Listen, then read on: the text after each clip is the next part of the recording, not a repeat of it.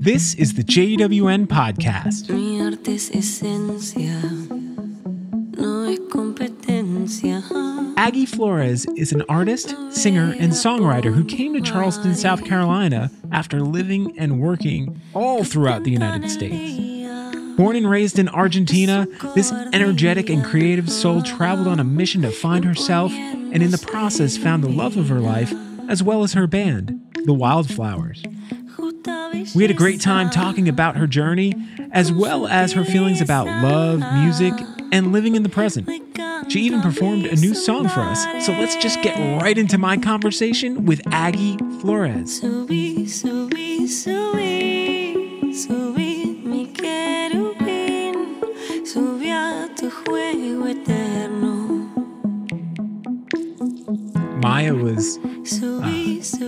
that was the first time I ever sat down and talked to her. Yeah. And I was so excited because, yeah, she's just super cool.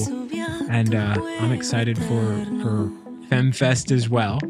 Yeah. And, it, it- and then there's this, uh, another um, event you're playing at. Is it at the Pour House? The- Yeah, the Friendly Neighborhood Fest, which is uh, produced, like organized by my husband and uh, my roommate and friend, Kevin Shields, Really? and my husband's John Shields. They played Little Stranger. yes. Uh, so they had done this event um, in 2019. Uh-huh. And they were gonna do it in 2020. Actually, they had decided not to do it, and then the pandemic hit. So it was like kind of like yeah. perfect, not perfect, but like it just happened. So they were trying to do it again.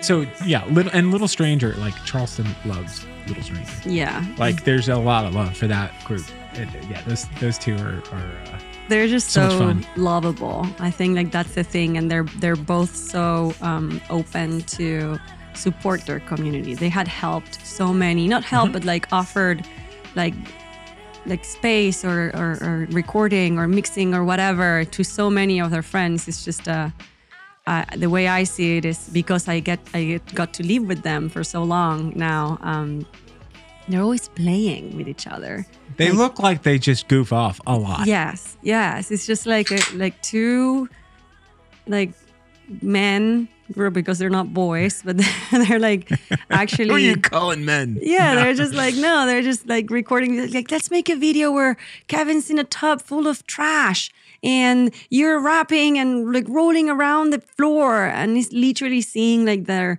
nine-year-old version of themselves just blossoming in their houses and making like super cool content and music out of just let's have fun. That it's just it, it- and that would be how I would describe them to somebody like uh it's it looks like two best friends who just get to continue to have fun into adulthood. Yeah. Like that's what the band feels like to me. Yeah. Whereas with your music, this is EP that you just put out, I the, it, it dawned on me this morning what if I could describe it in one word.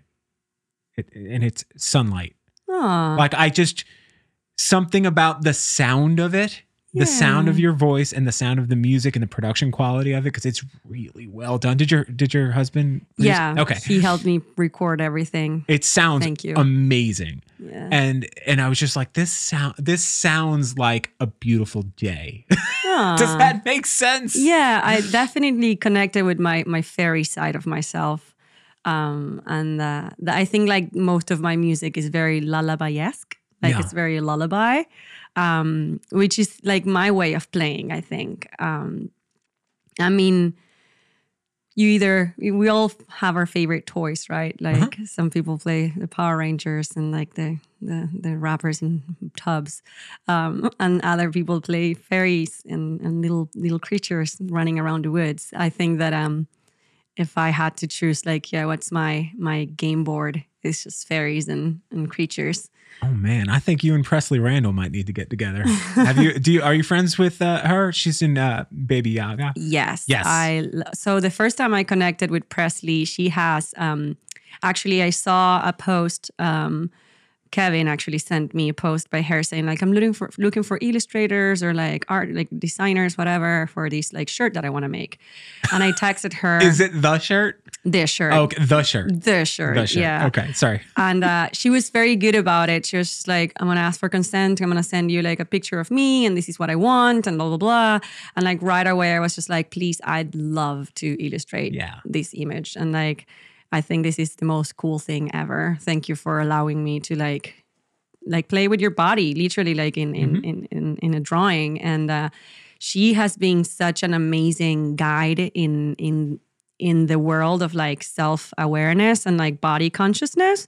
I had uh, attended to a couple of her uh, full moon women circles Nice. um, which are are so cool because like she is a provider of that space you know like sometimes we we want to do so many things but we don't find the space or we can't provide ourselves a space to learn about our bodies or about like our emotions or like certain things and she has provided that for me um, and It's- in in such an innocent and beautiful way Yeah, well, it, from my conversation when I, I had her on the podcast, and and what I kind of learned is like she, we're kind of getting this glimpse into somebody in the middle of their like coming into their own. You know what I'm saying? Like Yeah. she, she, she, it from our conversation, I got the idea that maybe she was just kind of like reserved for a long time. She was in a relationship for a long time, and she didn't feel comfortable being herself. Hmm. And then once she felt that freedom, it's this explosion of creativity and just and and it's wonderful. And it, it can be alarming to people who don't who aren't seeing the big picture because you see that picture on uh, that we're talking about a T-shirt that that the band Baby Yaga put out that I did not know you were involved in. well i ended up not we ended up not using Well, my it's design just the picture on the, it's just an actual picture on it. Um, but the t-shirt we're talking about is is Presley just basically like nude, but not just nude, like Yeah. really kind of like a exposing herself yeah, yeah, just letting you in. yeah And um and uh if you don't know the whole story, it's easy to write that off. It's easy to look at that like, oh, this person's just looking for attention. No. No, No, I that's mean, not what like, it is. and that's a conversation that i think as a as a female um artist and as a female like Mm-hmm. south american and like i don't know just human in general um in this revolution that we're having right now where women are like trying to find their voices right Yeah. And um, it's easy to just see a, a woman expressing herself and automatically say oh they're trying to get attention Right. when men had had the chance to find their voices for a long time and nowadays they feel comfortable with their voice and Oh, yeah. they, they it's it's like they kind of pass it in between generations and everything we're like this is how you do this and this is how you do that for us like i think that it wasn't that long ago that we started saying like oh we can actually say no to this. Yeah. oh i can actually tell you like no i don't want to i like I, i'm not going to do that or i'm not going to do this.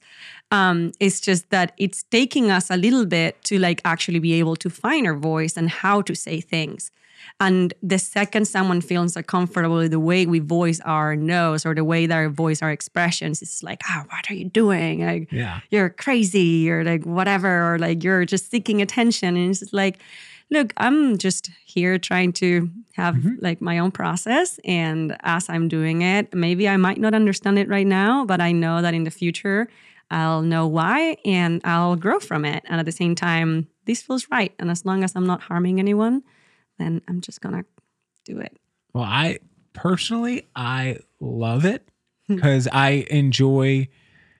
I feel like we we all get the privilege of of experiencing with in and specifically with with Presley. yeah Um, you know, we get to witness this really like passionate explosion of of emotion, feelings, all of that stuff, and she's manifesting it in what I would think is healthy ways. Yeah. You know, learns how to play guitar, and then like less than a year ra- later, she's getting awards for an EP that she put out. Like that's insane to me. Like it's so cool that that she's harnessing all of what you just said yeah. basically. And and despite what other people might say or what criticize like you get the feeling there's no nothing anyone could say that's going to stop her she might take it to heart in some way maybe down the road or whatever but it's not going to stop her no and she's very good about asking for consent yeah And I think that's the key here.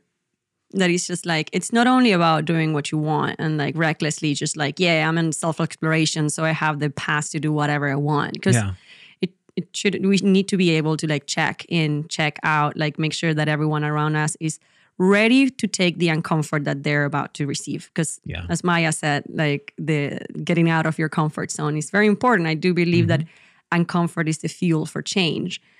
Yet we can't push people to change when they're not ready because that's when we hurt each other or hurt ourselves.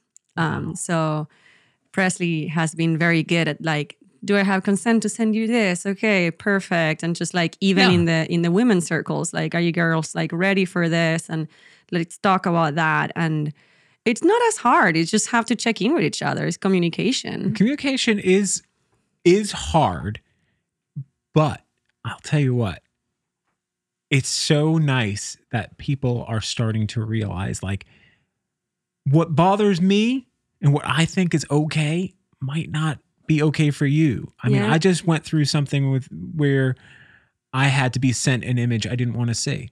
And i Hmm. told the person please do not send me that image. Let's figure out a different way to handle this. Because i just didn't want I, I just didn't want that so, the problem with with seeing something that you don't want to see that you know you don't want to see is you can't unsee it. You can never take that back. It's not No. like you can you can just uh, erase what you just saw. So Yeah. i'm very selective in in the things i take in. Like i'm i'm i cannot stand um like back in the early 2000s when all of the beheading videos would get shared around? What is beheaded? For cutting this is when the when terrorists Ah. would post videos of captives and people would share these videos like and and I was always the person to be like do not put that anywhere. I don't ever want to see that. I don't want to I know it exists. That's good enough. Like I don't need to see it. I don't need to I cuz I I didn't know that was a thing. I mean, like, Oh, it- yeah. we re- I remember receiving text messages of like, like uh, pigs getting slaughtered and stuff, and I was just like, Oh, okay, yeah. I'm sorry, like I don't want to eat bacon anymore, but like I can't watch this. but now I'm at the point this is how lame I've gotten with certain types of violence.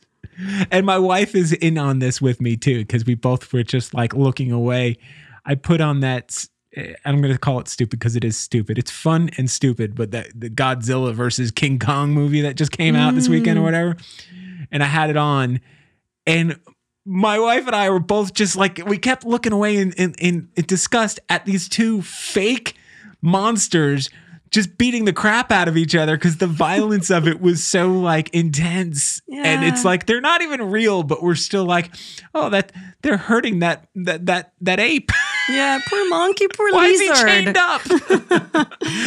No, yeah, yeah so so uh, but the perception that that um that what's good for me must be good for everyone else it has been smashed. Yeah. and i think that's that's really nice to see it in practice from something as seemingly innocent as you know here's another person hey i'm going to send you this thing to work on. Like it's really nice of her to make sure like this is what it is.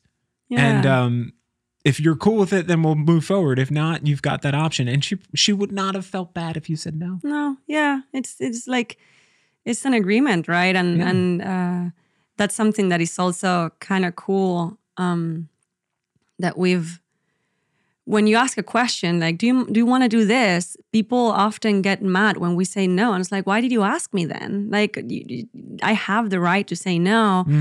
But at the end of the day, I think that the the person who punishes the most by saying no, it's not the one who receives the no, but like me who says no. I'm just like, oh no, he's gonna hate me. Oh, I was like, I'll never have an opportunity again. it yeah And he's just like, it's okay. You can just say no. It's fine. Like everything's okay. I think the most amazing thing that I've seen during the quarantine, um, I, I worked in a in a gelato store during this like uh like starting June last year, which I love it. It's this Argentinian gelato and empanada store that I love them. The owners are just like two Argentinians, like the a mom and dad and their Where is kids. this place? Wait, is this in Charleston? Yeah, it's on King Street. it's like right in front of uh, Louis Vuitton.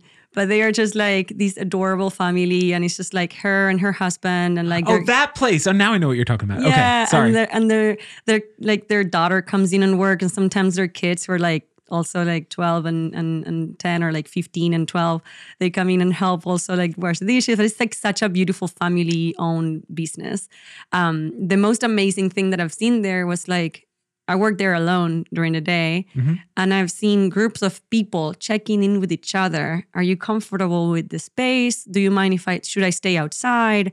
Do oh sorry, I don't have a mask. I have a big like glass in front of me, so I like. Right. But that whole thing of creating the um the awareness of checking in with each other. Mhm. Hey, do you mind if I stay here? It's like, hey guys, can you please give each other space? And do you mind? And they would look at each other as like different groups of customers. And it's like, are you okay? Yes, I'm okay. Okay, perfect. Let's move forward then. And with something as simple as getting gelato. But like that applied to different things, like in life and different aspects. It's just like we're we got the uh, the opportunity to practice that check in. Hey, do you mind? Do you want this? Yes or not? Are you ready for this? Yeah. I might not be ready. Maybe I'm like, hey, I'm like when the beginning of the pandemic started, like I um started I was I used to work for a beverage company um based in California, but like I worked all over the US, Canada, kind of like South America as well. And um when the pandemic hit, I was working in events. Uh they decided to lay out the lay lay out Lay off. lay maybe? off thank you Okay. their entire marketing um, leg like Yeah. 40 Which people make- got laid uh, off Yeah. and it was yeah it was kind of hard um, especially because like three of us were non-american like i was working my papers through them my other um, israeli friend and a canadian girl as well we were all just like living in america Uh, we've been like working with them for like three four years now and like um, we got that moment where we're just like Well, and and I would imagine um, you don't because you're not a citizen. Any of the government aid, you're you're left out of that. So these Yes. stimulus checks that are going by, unemployment, that doesn't. unemployment didn't affect me. I, I couldn't apply for it, but I, I could apply for uh, because I pay my taxes. I got the stimulus checks, Okay, which were great. But the main thing for me was like I started seeing all this uh, messages, like all these uh, news saying like the intensive t- therapy like beds are like I don't know, they're like there's no space anywhere. People are dying, like New York and everything. And my first thing was just like, well, me right now, I don't have papers. I'm an immigrant. Like if I end up being very sick, who they're not gonna they're not gonna give me like they're gonna have to choose between an American and me, and they're not gonna choose me. And I understand because I'm because they have to. This is America. Period. Um, so I got very very scared, and also because I was just like, well, I can't f- fly back home. Argentina had like the most Yeah. Not- extreme just like measures of like no one flies in no one flies out like it was just like so insane stores closed for five months it was like lockup you had a you had you need a permit to walk around the street and if you didn't have your permit you could they could take you to jail they could spend the night in jail like you had there's a kid who got missing went missing because like he didn't have a permit and, And he was running away because he didn't want to go to jail. oh, he had a fight with her ex girlfriend or something, and he wanted to go see his ex, and he ended up going missing by the police. Like, like the police didn't handle it well, so they just made him disappear. Um, yeah, it's ter- horrible. But anyway, all these things were happening, and I was getting fed all this information. So I was just like, what if I get in a bad situation and my family can't see me and I can't go back? And I was just like, ah. So even like hanging out with people, I was like, I know that for people here, it might not be a big of a deal. It's like, oh, whatever. Like you might get, you're 28, like it might not Yeah. affect you that much. Like let's hang out. For me, I, I there was a moment in the time that I was just like so stressed and so scared. Um, but it was awesome that like I had people next to me like checking in and like asking me, okay, like do you mind this? Do you mind that? And maybe not understanding fully what I was going through, but the point is you don't need to understand what I'm going through to respect what I'm telling you. At this point, I just need you to trust me that I'm doing my best to be in touch with my needs and with my comforts and uncomforts. And if I'm communicating you I'm not ready, I need you to trust me and Mm, provide me that space. yeah. That's it. Like I don't need you to understand. Right. Well, I, I'm I'm I'm very. It's very interesting to hear this perspective of this extra level of anxiety mm. and fear that that most of us are dealing with our own version, but like, yeah, this is an extra layer of like, okay, I'm technically not a citizen and.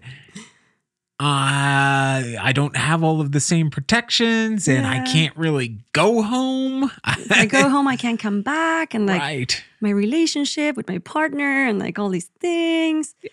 I mean, I loved the transformation that last year has given me.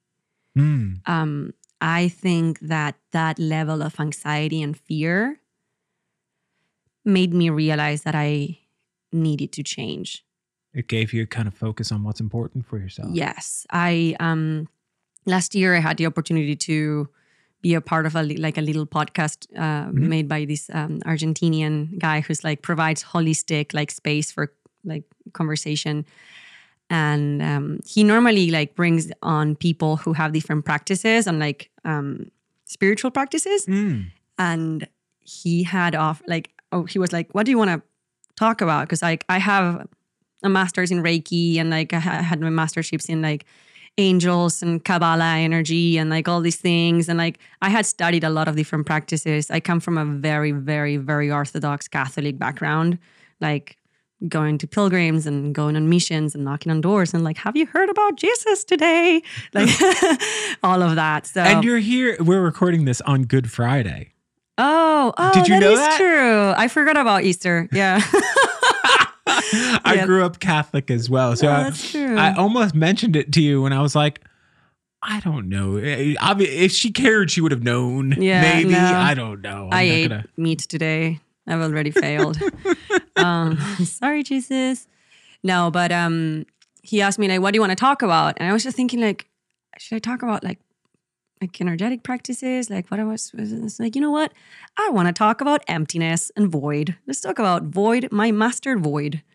And uh, it was so cool because I I didn't realize about the the um, voyage or like the the, Yeah. the trip that I was having with void, this existentialist like like thinking like constantly of like well we come from nothing and to nothing we go and so nothing matters and like why am i doing this why should i even care to become a better person or like if i die or like why would i even want to be a musician or get my dreams or like go do the things that i love if like nothing matters at the end of the day we're just a sneeze in the universe like And this is all going on in the last year.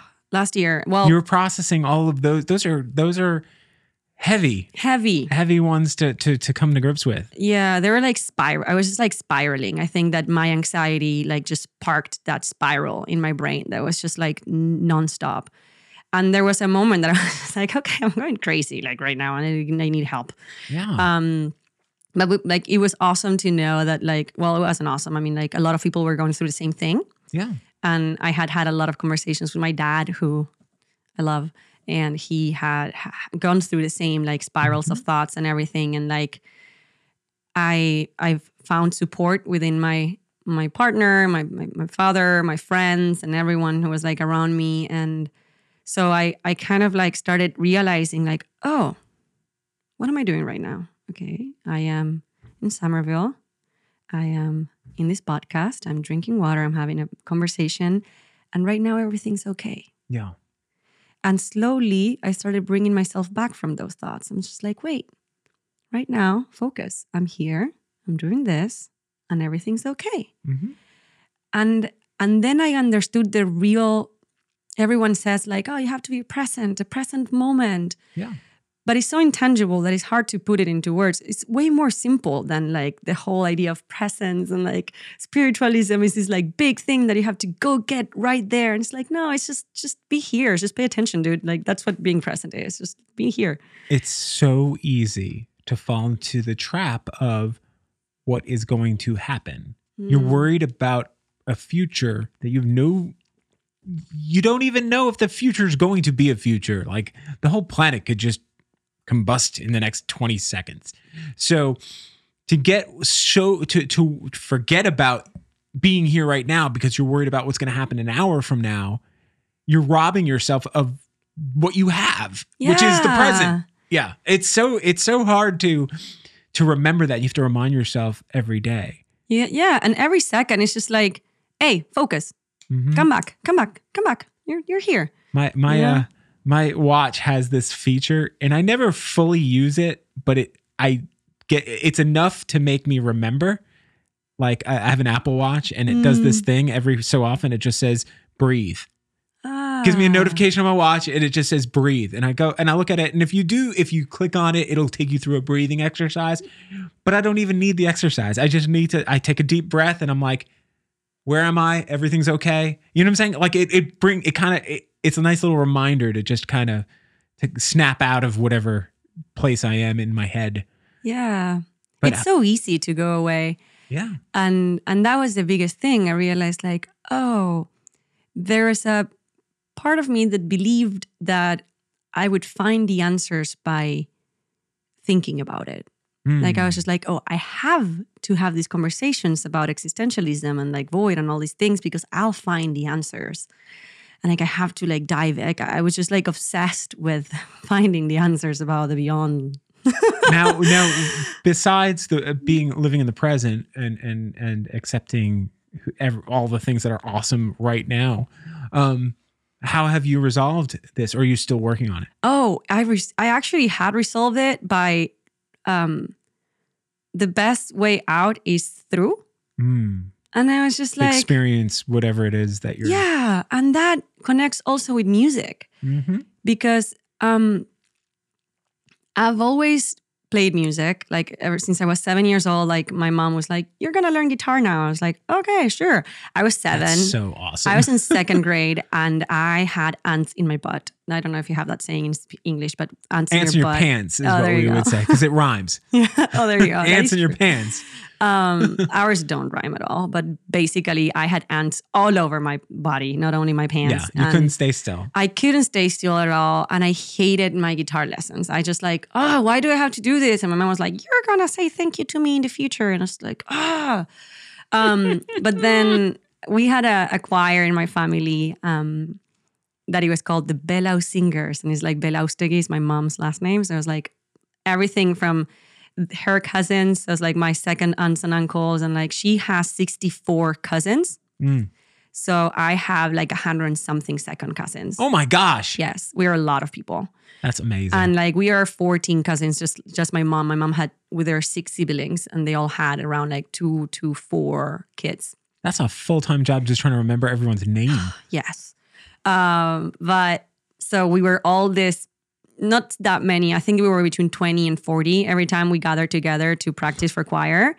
Um, guys but it was awesome because we had like all these different kids from like these different, like I had my grandparents and like his siblings Mhm. with their kids and their kids. So we went on tour one time for like the choir and Oh, like all these things. And I loved singing in the choir. And then in school, I again couldn't stop moving. Um, so I was like the number one helper. I was just like in the choir of like church choir, in like making all the art for the stages and like doing, I was like captain of my scholar, like the house team, like in, in gym and stuff. So I was always just bopping around school. oozing creativity and yeah Yeah, just like trying to do things all the time. Hmm. We were only, I mean, like it was it was a Catholic school. We were 20 to 30 per grade yeah um, dividing into 20, 30 per class, sorry. Yeah. And uh, it was like girls and boys, two classrooms only. So girls in one class and then boys in another. were they across the hall We would cross each other in uh, recess, actually. Okay. But boys always wasn't, wanted to play soccer. So we like we didn't talk because they were just playing soccer. Um, or just like, yeah, we just like see, saw each other in like English lessons as well at- Mhm. in the afternoon. But um, it was we were like not that many in my school. And it was like kind of nice because Yeah. it was just like a small little um, boutique school. But uh, i went there from second grade until i graduated high school. So it's like 11 years of my life in that With building. the same group of people Same too. group of people. It's intense. It is. It is intense but also it's just like i think i'd spend more time with these people than like even my parents Mhm. at a point because i was like eight hours a day there every day Mhm. and then we would go on vacations together because like Oh, hey my friend maya invited me to uruguay. I'm going with her. Bye. So like see ya. See ya. Um but anyway i was like very involved in all that and that that's when i started playing guitar again and everything and um but for a long time my biggest karma or like my biggest thing was i need to prove myself. Oh. Um, I had to show that I was freaking perfect. Who was the who was in your mind's eye like who were the who's who were you proving yourself to? Was it to yourself or was there a person No, in your life? My mom, Your mom? My mom, my dad. I wanted my dad to feel proud of me and I wanted my Mm. mom to see that I was a good kid. So um I was just like I wanted to make my dad happy and I wanted to make my mom love me. So I was just like trying very hard to prove them. I was like like I graduated like in high school like like I don't know, like with honors and like all the things and I was just like athleticism and like uh, like uh, track and field and I got my medals and everything and I went to university and same thing. I was just like, yeah, I'm like good at everything. Look at me. I can sing too. Um, but so it wasn't fun. Well. I you know what's funny is because I, I have a 20 year old, 21 year old, and a 17 year old. And so as a parent, and both my kids are really good. So when your kids are excelling, you're super proud of them, hmm but you don't have to like give them as much attention. So I wonder if they were super proud of you regardless. And you're doing all this amazing stuff, and they're like, just let her go. She's so great. She's doing Yeah. all this amazing stuff. And meanwhile, you're not getting the feedback you might maybe expect or want. And you might not even know that. I don't think they even knew that, I That was you were trying to impress them. because I was just like this little ball of like, everything's fine. Woo! That- and that's all they wanted. yeah. As a parent, you want your ki- your kids to be happy and healthy, and you want them to be prepared to go live a nice, beautiful life. But also I didn't know. I wasn't aware Yeah. while I was trying to prove myself. Like I right, right, right. and this is when like last year made me open that those eyes because like when I moved to America, Mm. I was trying to prove myself to Mr. America. Oh you gosh. know? Well, last year, Mr. America. oh, well, Mr. World last year. But Yeah. uh no, it was a it was I realized that I was just like running around life um working so hard. mm, And I I found myself saying this out loud so many times and like to my partner and like to many different people just like I'm trying so hard. I'm trying so hard. And then I was just like and my partner was one of the people who was like, I don't know, I like, yeah, I'm, I'm trying too. Like, it's it's okay. You don't have, you shouldn't have to be trying so hard. Um, and that's why like last year was awesome because then, then I realized like these um spiral thoughts of everything made me stop for a second. I was just like, this is the moment. Like the the world is giving me the opportunity to stop right now. I don't have a job. I don't have to go anywhere. I was working remote. I was like working before, um, like on tour constantly. I just had a storage unit and I moved around America. So like, I, I didn't stop ever. Um, so I was like, this is the opportunity for me to stop and to lay on the water and just float and do nothing. And then there, I realized like, oh, what do I want to do now? And I was like, I want to play the ukulele. Okay, let's go play the ukulele. All right, what do you want to do now? Oh, I want to paint a gigantic painting of mushrooms. Okay, let's go paint a gigantic painting of mushrooms. And like, when I let go that need of proving myself, my music um, engagement changed profound. Like everything actually changed profoundly. do you feel like lighter? I um I haven't felt. I think like when I was a kid, I asked. I, I was like I used to tell myself like I can't wait to be the to be myself. Mm. I know that like I had built a lot of uh, defense mechanisms and like walls, like we all do, trying to like go through our own situations and everything. And like, um, I could feel them. I could feel my shells, and I was Yeah. like, I can't wait to be myself. I can't wait to be myself. And now, for the first time in my life, I'm like 28 years old. I'm like, I feel like myself. I can breathe again. Well, it, it it it it's audible in this EP you just put out. Yeah. I mean, you can hear just like I said, sunlight, like happiness. Like it feels so. Now I don't know. I know the first song is it's what a Dido song. The Uh, thank you. thank you is the one of the cover is the fourth song. Yeah. Oh, I'm sorry. Is no, it- no, it's okay. Um, that one it was like um, John's idea actually. It was like, Yeah. what if you do like thank you? Because I played it in the ukulele in English, and I was like, what if you played it in Spanish? And I was like, yes. Let's It's do that. So beautiful. It's, It's so nice because once you, one because first it starts off and you're like, oh, this is really cool, and you're like, this melody sounds familiar. And then when you get to the chorus, you're because I don't speak Spanish, Yeah. so uh, and it gets to the chorus, I was like, oh my gosh, and I was like, this is such a wonderful version of this song. And then the, but then the songs after, well, it's uh, maybe I'm getting the the things wrong in I- the way I saw. I've been listening to it. You know what? I've been listening to it from the popular on Ah. Spotify. So thank you shows up first, Nice. and that's why I'm like, oh, it's the first song. No, it's not. I'm a bonehead. but I yeah. The- No. But the other songs on the on the the the record are just, just like equally amazing. Like you, I would have thought if I didn't know that song, I would never think like you didn't write it yeah. because it just has the same energy and, and beautiful delivery and all of that. it was such a that one was such a fun game because like i was telling john as we were um, translating it i was just like this is great because this is how i used to translate my songs in english when i was like early 2000s and like internet wasn't available for everyone we only had one computer in my house Mm. and like we internet was the one that was like Yeah, yeah. Yeah so like we couldn't just go and like google wasn't like what is the lyrics of this song you know you couldn't translate things so it was just like recording a song in a cassette and then from the radio and then like slow.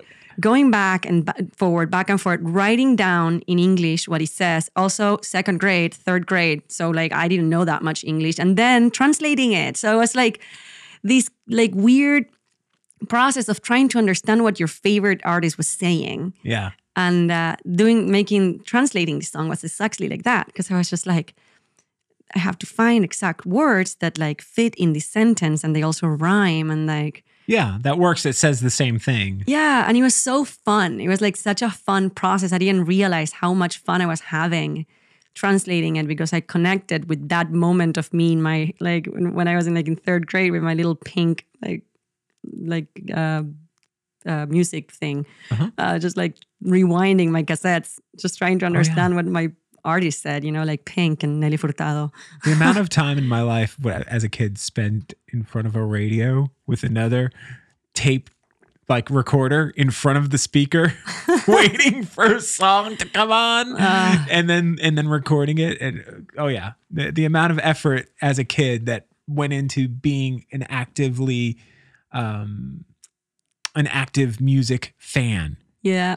Was so much. All that stuff you just described about just I still can't figure out lyrics. If they're not written down I hear something completely Oh. different when people are cuz I I don't know how you listen to music but I hear the voice the vocals as an instrument. Like it's hard for me to separate the two and sometimes to make out words Me you too. know so I'll, I- I'll be singing along to the melody I'll I'll sing the guitar solo if you give me a, chance you know I love singing the words wrong. I have a tattoo in my in my leg actually that is like the misspelled uh, lyrics of an Argentinian song that I love very much. And it's just like uh, it's a pact for living, uh-huh and I in Spanish pact and duck sound very similar. So it's just like a duck for living, um, and it's like exactly that. I just like love like not like Africa by Toto, like. Mhm. Let's live in some away from you. Like I, I don't even want to know the lyrics. I Yeah. enjoy so much just singing nothing. but the, but but when I hear your music, I just hear this like like it just you know the the the, the another song on here um Talvez which which Yeah. translates to perhaps I guess is the closest right Yeah, that's exactly what it translates to. I never Yeah. said that. That's exactly what it is. I always said like maybe, but no, it's perhaps. and well I had to Google it because I was just like what does this mean? And I'm like perhaps. Okay. Cool. And, and then I'm like all right so what is she talking about? Like I don't know but it sounds so wonderful. Like the whole the music and everything together and your voice the the it's just I, I it for me it's fantastic to hear that kind of thing put together even though I have no idea what you're saying Yeah. you know and I could probably figure it out pretty quickly because it's not like Spanish is a hard there's lots of resources here and uh, But I think that is irrelevant. exactly I think that that's the And uh, it's similar to what we were talking earlier about like this existentialism and all these questions. Like the answers are irrelevant. Mhm. It's not about the answer. So it's not about what it means.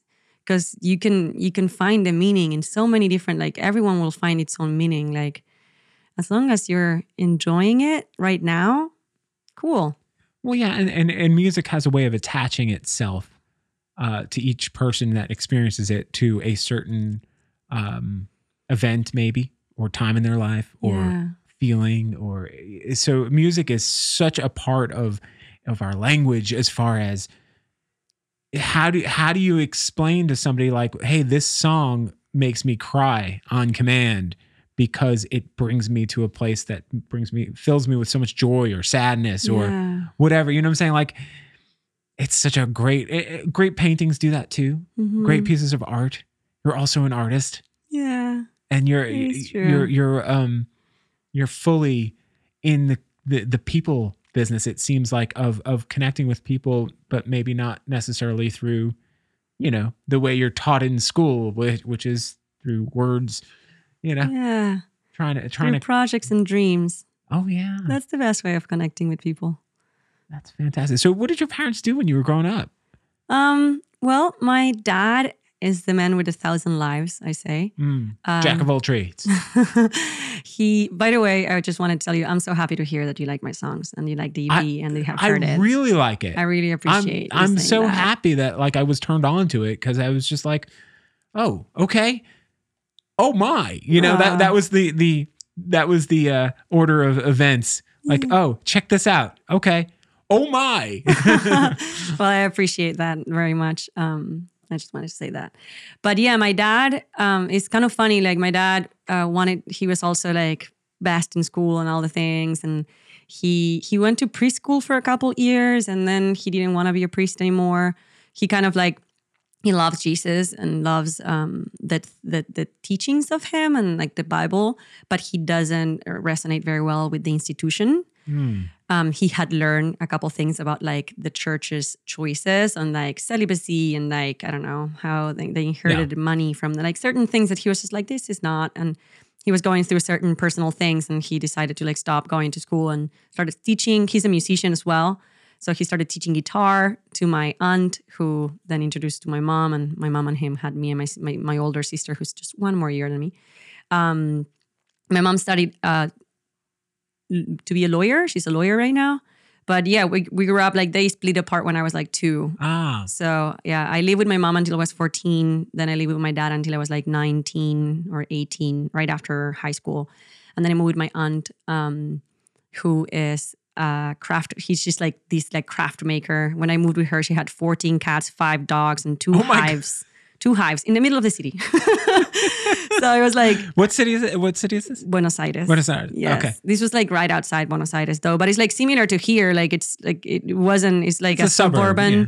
Yes, but like one house next to each other. Right. Like, it looks Across like- the street, you're in a different zip code. Yeah, it Yeah. looks exactly like downtown Charleston. Buenos Aires is high buildings, and then this neighborhood is just like one house next to each other. Hmm. Um, so the two hives and the 14 cats and the five dogs were not very appreciated by the rest of the neighbors, but um, we I loved it there. It was like this house full of like craft things, and she like needed and like built all these things. And my dad is a musician, um, but then he went to business school and uh, studied to become like he started working in the pharmaceutical industry and had become this like the successful man that he's like 35 years old you know like had two daughters and we went to uruguay and like to the beach and whatever. And then uh, things happened between like the companies that he was working for and he lost his job and he didn't have a job for a while like actually like a long time and for a long time, he was just like, "Well, I have an MBA, and like I graduated with honors. Like I couldn't, can't just like go back to like working like whatever random job. Like I was the He didn't want to step backwards. yeah, I was like, I'm a general manager in like a freaking in, like lab. Like I can't just like go back to whatever. Um, it took him a while to get out of that. That was definitely like a like a process of him for him. I was I just moved in with him when that happened. So it was like between my 14 and like 18, 19. Um, but throughout that process, he started doing theater lessons Mm. um, which like it was recommended by a friend to help him through that process because it was like very emotionally heavy for him. And at 40, he started studying like freaking theater, and like now he's like 52, and like Ben Kingsley with Oscar Isaac and the blonde girl from um, Glorious Bastard went to Argentina to film a movie and he had a part there, like talking with all of them. And he was a pilot. And I was just like, here goes my dad again, like 52 years old and reinventing, reinventing. himself. Yeah. And that was an, like a big thing for me to know that like because I was just thinking I grew up looking at Britney Spears and like Pink and and Nelly Furtado and all these girls who started when they were like 14, 15 and Oh, I was yeah. just like well, I'm already 22. Like if I hadn't made it yet, then I'm never going to make it. And, and Shakira. I love Shakira. Billie Eilish is the one that stands out to me right now. Oh yeah. Young, unbelievably talented, unbelievably young, like and confident. and confident and and she she just checks all the boxes. She's cool. Uh her brother is just amazing. Like the fact that those two have each other is is fantastic. But But yeah, like I had but yeah, at a young age it's like they I don't never- even know yeah. how unbelievable that is. But for for most people, that's not really how it would play out. you know? especially like in a different country because like for me it's not only that like oh they're amazing and talented but also they are in america where they have like all these storage units yes, lots of storage Lots of units, storage units. and uh, TJ Maxxes. yeah um but no i was just like like the, like they were like in the movies for me you know like you will watch it through a screen and it was just like wow um so i've always thought like i'll never make it and like make it where by the way but still i was just Yeah, like like what is it? when I saw my dad reinventing himself so many different times in his life, um, I was just like, oh, it's okay. I don't have to rush. Because I was just Mm. like having this, um, I was running this, uh, how do you say, races against myself. Yeah. Of like, I have to There's a lot there. of pressure, Yeah. especially at that age. Yeah. you, you know, you're in your late teens and you're like, I've got to make a, a choice for what I'm going to be for the rest of my life. And kids feel this like in, in high school, they're being told like, you need to pick a ma- go to a school and pick a major and blah, blah, blah. And it's like, yeah. what? It's Huh? so stressful, especially here that you like. I was lucky enough to go to a public university, which was also the best one in South America. So it's like free and the best, like great combination. Um, so I didn't have the the heaviness of having to pay for it or like having to like oh I had to succeed because like my parents or, or me or whoever I'm getting debt. Like I was just like going to school and like if I didn't like if I was too stressed about an assignment, I was like I'll do it next semester and whatever. And it took me eight years to not even graduate because I left. Yeah.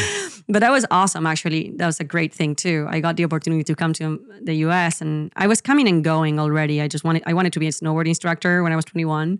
So during the summers of Argentina, I had this student program and it was called Work and Travel, which is very popular among like South Hemisphere, um, all countries from the Southern Hemisphere, like from South America and like Australia, New Zealand, South Africa.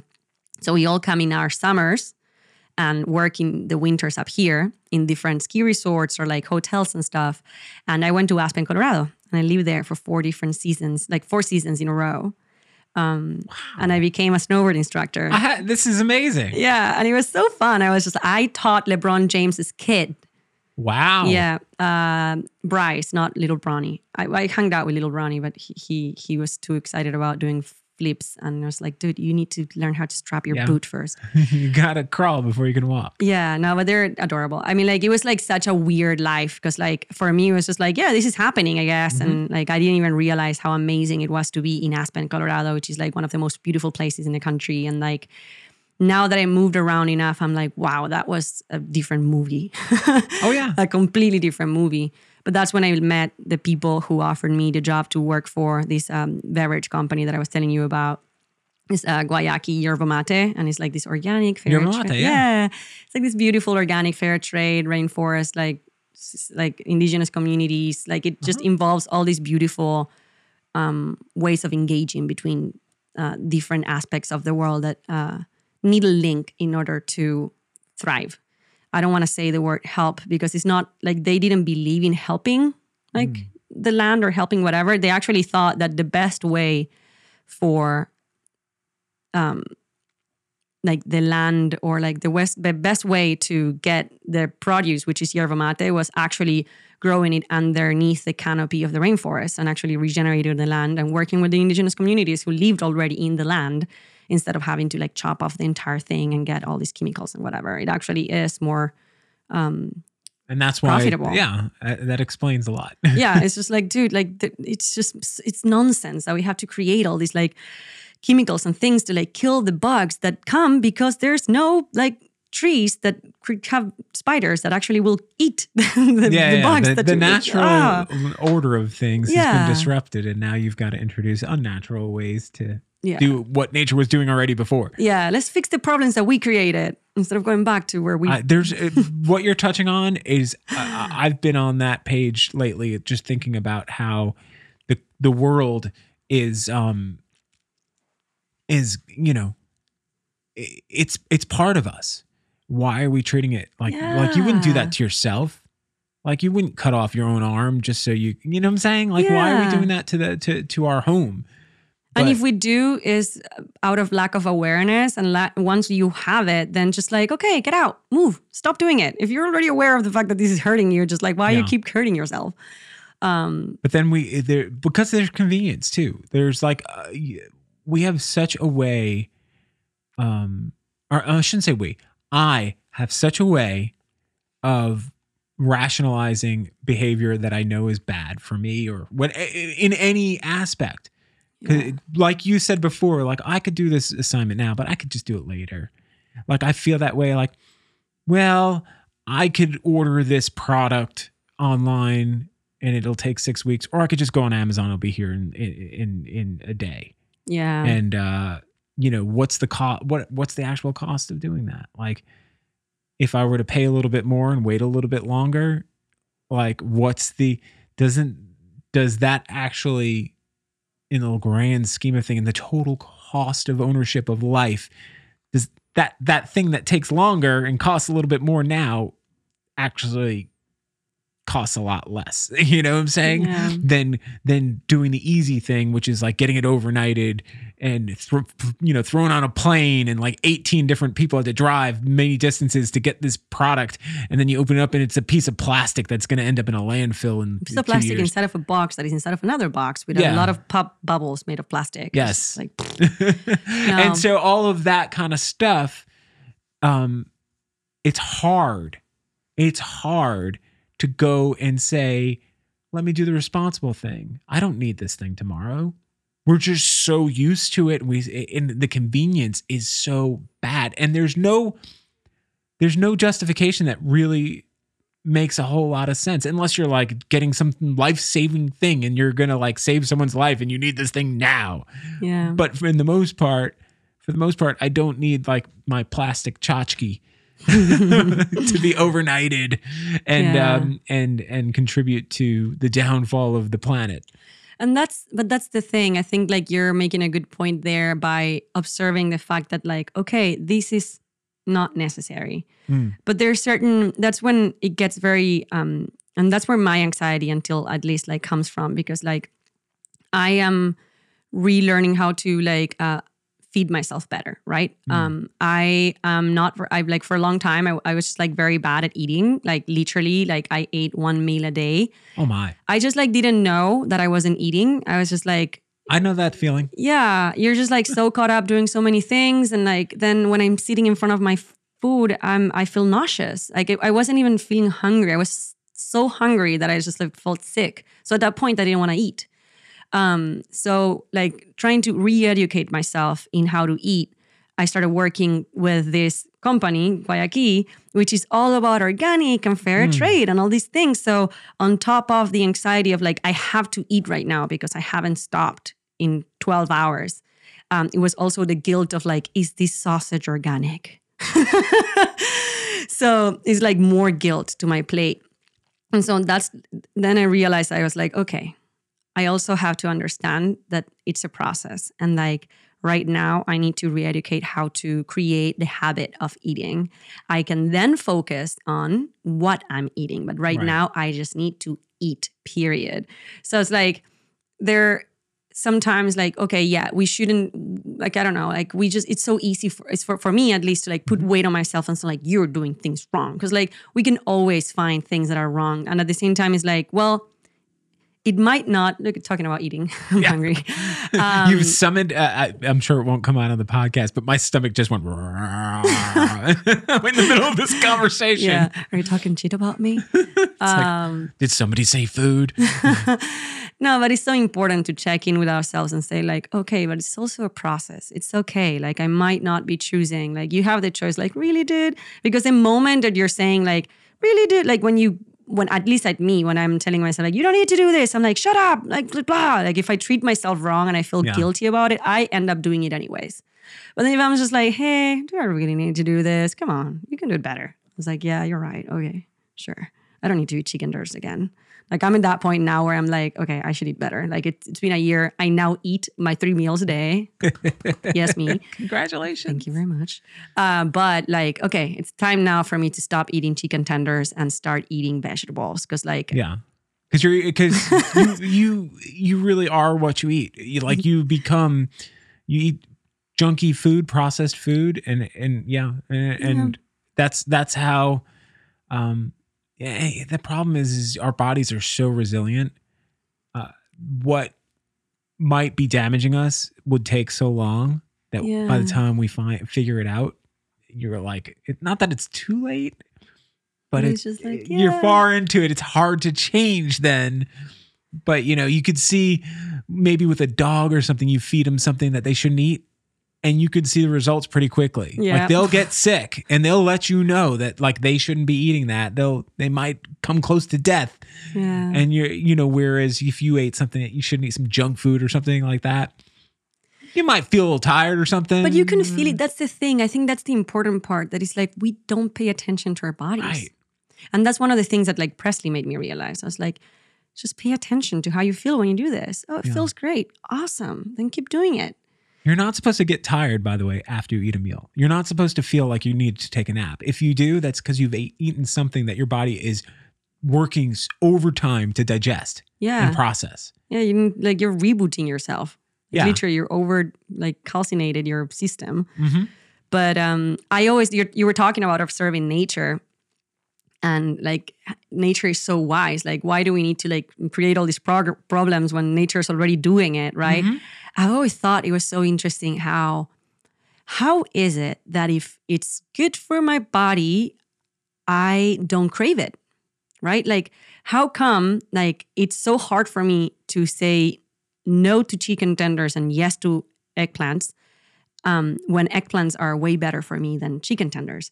And I'm just like, there's got to be something like the fact that it's, it takes me a big amount of um, like effort to actually eat healthier makes me realize that there's a link that I'm missing there. You're on. I'm. I'm waiting for you to get there. I'm you're, like- you're so. You're. You're there. I, I don't think I'm. I, yeah, I don't think I'm. I hadn't gotten there yet. I'm just like I'm trusting right now. I can tell you what it is. tell me, please. Okay. If you were to eliminate all of that junk food out of your body and stop eating anything that's processed, anything that has added sugars, salts, oils, basically anything that comes in a package or is available at a restaurant. Uh, sorry, restaurant people.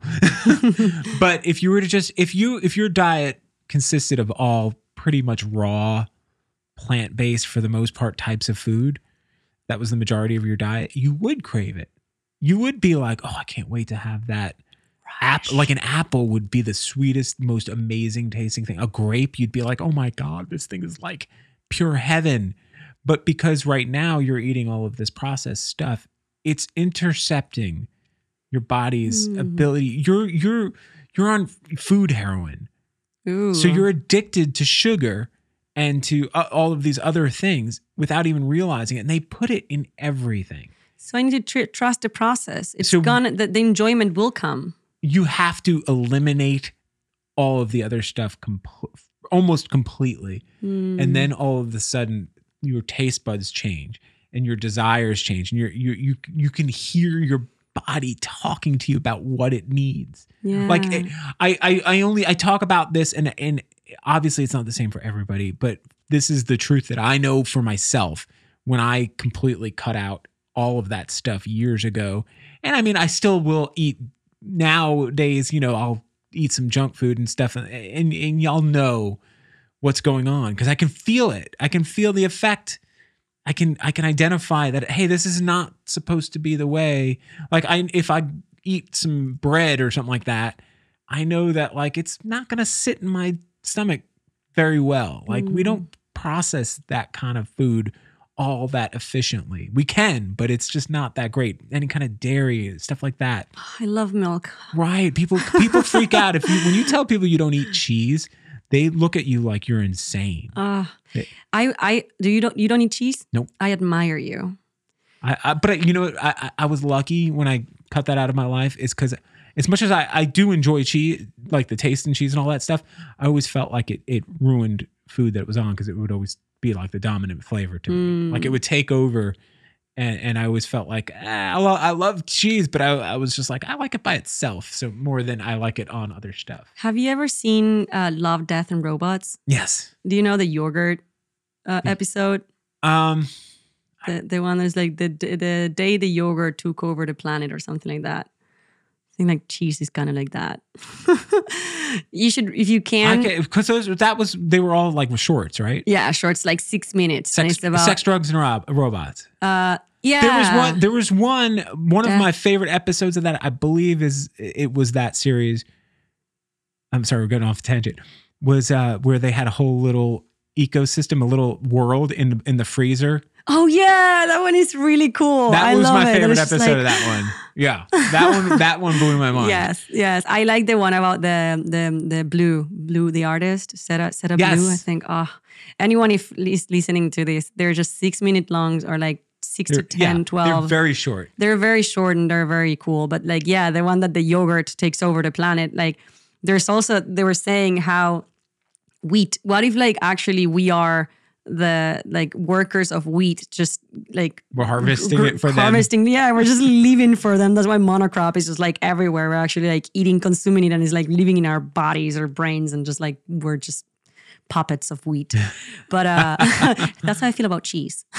well, it, it, it the, the love affair that people have with cheese is real, and, and I don't know what it is. I you could probably Yeah. make it give, dial it back all the way to like birth, and like the first food you eat is like milk, Yeah, you know, eh, mother's milk, and so like we have this connection to dairy, but we're all also varying forms of you know intolerant to it. We're not meant to Mm. eat another animal's milk.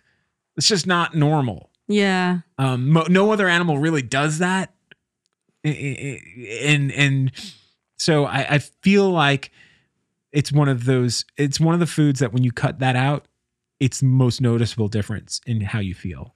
I love putting myself through experiments. So I'm gonna try to like see it as an experiment and again. Go for a week I want to without it. see. I want to see what happens. I've never. Oh my god, this is so weird. I've never in my entire life not had dairy for a week. Yeah, you'd be you'd be surprised because you, depending on you, and you might be so tolerant of it that you don't notice a difference. Hmm. but I felt like without cutting out dairy, the energy level goes up because it just cuts down on a lot of that that gummed up in the works type of feeling that you might get, like it, it- the inflammation that that dairy kind of introduces. When that goes away, yeah, you feel a lot looser. Yeah. You Well, talking about Easter this week, Oh my goodness! one of the things that I loved about like the Easter time was like the 40 days before that. that you Lent, have- Lent in English? Lent. I don't know. Or, how or- no, wait, is it Lent? Now you've got me second guessing. It's either Lent or Advent. No, Advent is is Christmas. Lent is the season. Lent is the season before, It's just like the day, the 40 days in Yes. the desert, right? Of Jesus. And like, and you least give up stuff. you give up stuff. There we mm. go. That's the most important thing. I loved as a kid, like, okay, these 40 days, I'm not, I had like every year a challenge. And like that was one of the things that I enjoyed about like Mm-hmm. Easter. I was like, and then the day of Easter, I was like, I'm gonna drink Coca-Cola. What did your family What did your family eat on Friday nights during Lent? Oh, um, well, my mom's side of the family didn't care that much. No. much. Yeah, I think I would pizza or like spaghetti, whatever. it was My it was school- fish or pizza. uh, Pizza, yeah. Yeah, my school did have like it was so Catholic, like not only Friday, like like this Friday, but every Friday of the Mhm. the year we didn't eat meat. Right. Like they wouldn't serve Wow, meat. yeah, yeah, Mhm. that makes sense. Every Friday of the year. Because we would eat there in the cafeteria. So they didn't have anything. It was either pizza or spaghettis, and that was it. Like Yeah, It's that's it's it's. fu- I grew up in a Catholic school, and Yeah. and that was uh, a big thing in our house as well. And that that would be yeah, it was either fish, which fish sticks, gross. but anyway, it was it was either like fish or or pizza, that type of thing. Yeah, no Nice. no meat, and I was like, wait, isn't fish a meat? No, it's fish. okay, Jesus was a fisherman. You should know that. I'm like, Yeah, "Ah, like, yeah, ah, it's like, but it's I'm- meat, dude. Did he eat other thing? I don't know what he ate. Argentina is a big beef country. yeah, Like we eat. I grew up eating meat every day, like just beef, like Mm. random whatever, you know, like from hamburgers to like actual pieces of steak. And like we always had steak for like lunch or dinner, like sometimes twice a day. steak and eggs, steak and steak and everything. Steak and everything, honestly. Like steak and Yeah. salad is like the most just like go to thing. It's like a steak and a salad or mashed potatoes or like whatever. But like Well, I would imagine though, if you're eating, it's all in how you pre- prep it. Though you're probably getting very fresh meat yeah. from locally, and then you're you're putting it on with you know vegetables and. we don't have like the industries to have like feedlots down there i Mm. think i'm talking without knowing that much but like at least like my family was like in the farm business and they had a lot of cows and like they were always just like grass fed but not because like oh they're grass fed but just because we had a That's lot of land Yeah. yeah like argentina has a lot of land and Mhm. like all the people live kind of like one quarter one third of the country lives in like one area like in one province and like one quarter in like one city so it's like the rest of the country and it's a pretty big country it's um people are just like spread in not Mhm. that many like areas. So a lot of cows a lot of sheep a lot of pigs but a lot of meat. And uh yeah my favorite thing about that actually talking about the um the album again um some of the songs that i have in there are a little bit about like that sense of like coming back home and like feeling those like smells or like then then then the excitement of like this the sunshine in the morning and dancing with like the with the sun like when you wake up and like all these things and just like memories of like back home and and like the food and i don't know See, I'm telling you, I picked up on on the feeling you're just Yeah. describing, and I didn't know what you were saying. I didn't know that those were some of the themes that you were touching on. There's one in particular that is like um it's called Te vi entrar and it's Uh-huh. like I saw you walk in. Um and it's just like that that moment I remember waiting for my mom to come into my house like I would hear her walking with her boots like on the uh on the out like on the outside like she would like arrive we lived in like an 11th floor so I would hear the elevator and I already like kind of knew how long it would take because it was like the out the highest uh floor There's a certain So length it's- where you're like, oh, it's her. Mhm. Oh, it's her. Yeah. And then I would hear her boots and stuff. It's just like that sensation of like her coming in and like all these things. And What a what a wonderful memory, to, like thing to tap into. I would always just like see, like hide behind the the door, just waiting to like I wanted to scare her. It was like my game. I was just like stand behind the door. I was like four or five years old. And I was just like waiting for her to come in. But I got so like anxious and nervous about her coming in that I would get scared myself and never scare her. I would just like stand there behind the door. And then she would like see me and was like, What are you doing there? I was like, I don't know. I was like, I was boo. I was like, what? I found you. I was like, yeah, I got distracted. Um, and it's just like, yeah, I, I, I really like that collection of songs in that album in particular. It, um, it's a mix between them both, like my life back there and my life here. I have a couple new songs that I'm very excited about actually, um, that have been like I wrote in the ukulele and like they're all about just I think one of them is my my newest favorite and it's called Hummingbird. Uh-huh. And I think that that's like my spirit animal. I I I, I, love am. hummingbirds. Yeah, they're adorable. I got a couple of them tattooed on me. There's Oh, you one right do? there. Aw, I love that. Yeah. There's one there, and I think there's one back here yeah, somewhere. Oh, that's adorable. I love hummingbirds. Yeah, I get obsessed with them when they when they when they show up. We put the hummingbird feeders like right in our front porch, right Mm. outside my kitchen window, and we'll I'll st- my wife and I will stand there and watch as they go from like bush to bush and and, and plant to plant, and then come to the feeder and whatnot. They do like hummingbirds are very funny because they will do like this like um routine and you can almost just figure out like they're going to go to that bush they're going to go to that tree they're going to go sit up on that limb then it's going to come down here and they just keep repeating that all day long and so you'll Do you think it's the for them. same one? oh yeah You know, you could. I take pictures of them. But is it? Do you think is it only always the same hummingbirds? Mhm. Do you name them? Um, yes, yes. the name of your hummingbirds? Well, the last one was Ruby, because that it, it was a ruby crested one, and it just kind of that was we and we differentiate, you know, how they look, and it was scrawny looking thing, and it was just, you know, every once in a while you get one that's magnificent, and perfect, but it's like the scrappy little ones that are Oh, yeah. always near and dear to my heart. But yeah, no, no, I follow that. But but usually you'll get a couple that'll pair off, and you realize they must have a nest, yeah. and it's the only two you'll see coming on that thing. And then when another one shows up, it, at least in my house, this is how we've noticed they will they will scare it off. oh, really? The two of them will will will just chase it around, and then you'll see an all out like hummingbird, like they're flying fast all around the area, just Wow. chase every time it would go to land somewhere. So they're protective. Here comes two. Yes. So then we were like, okay, they must have a nest, and they were worried about, you know, they who knows? We we make up a story in our head Yeah, about what's going on. Like we have this whole daytime drama going on with these hummingbirds. But I I find them so fascinating. Probably for a lot of the same reasons you do. It's just like this amazing, like full of energy. And Yeah. it's beautiful to watch. It's just it, it it seems impossible that it exists. Yeah, it's like like, like it's it, I think it's the the the common agreement that we have all come together what a hummingbird means. Like because we see it also in ladybugs. Like why ladybugs? Like Everybody loves many- a ladybug. Yeah, and like we all choose is like kind of like someone says like I love this, and then like yeah, me too, me too, me too, and then like all of a sudden this thing becomes like this icon and this like thing.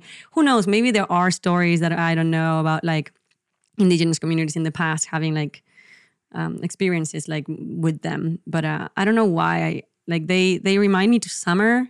They Mm. like I have like specific. I just remember that same feeling. I feel very connected to the present moment when I see a hummingbird. I think that's what it is. I there's a when a- when a hummingbird appears, everything is like stop.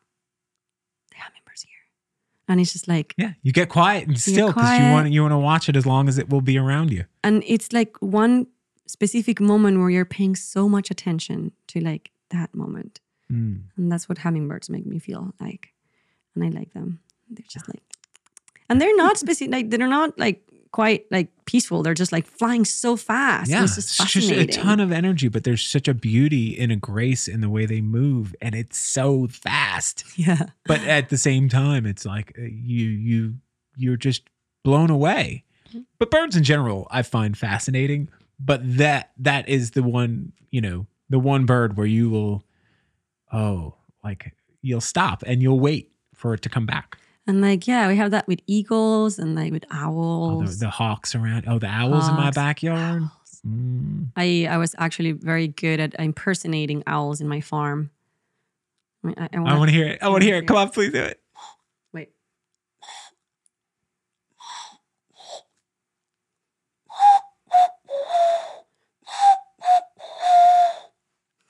There you go.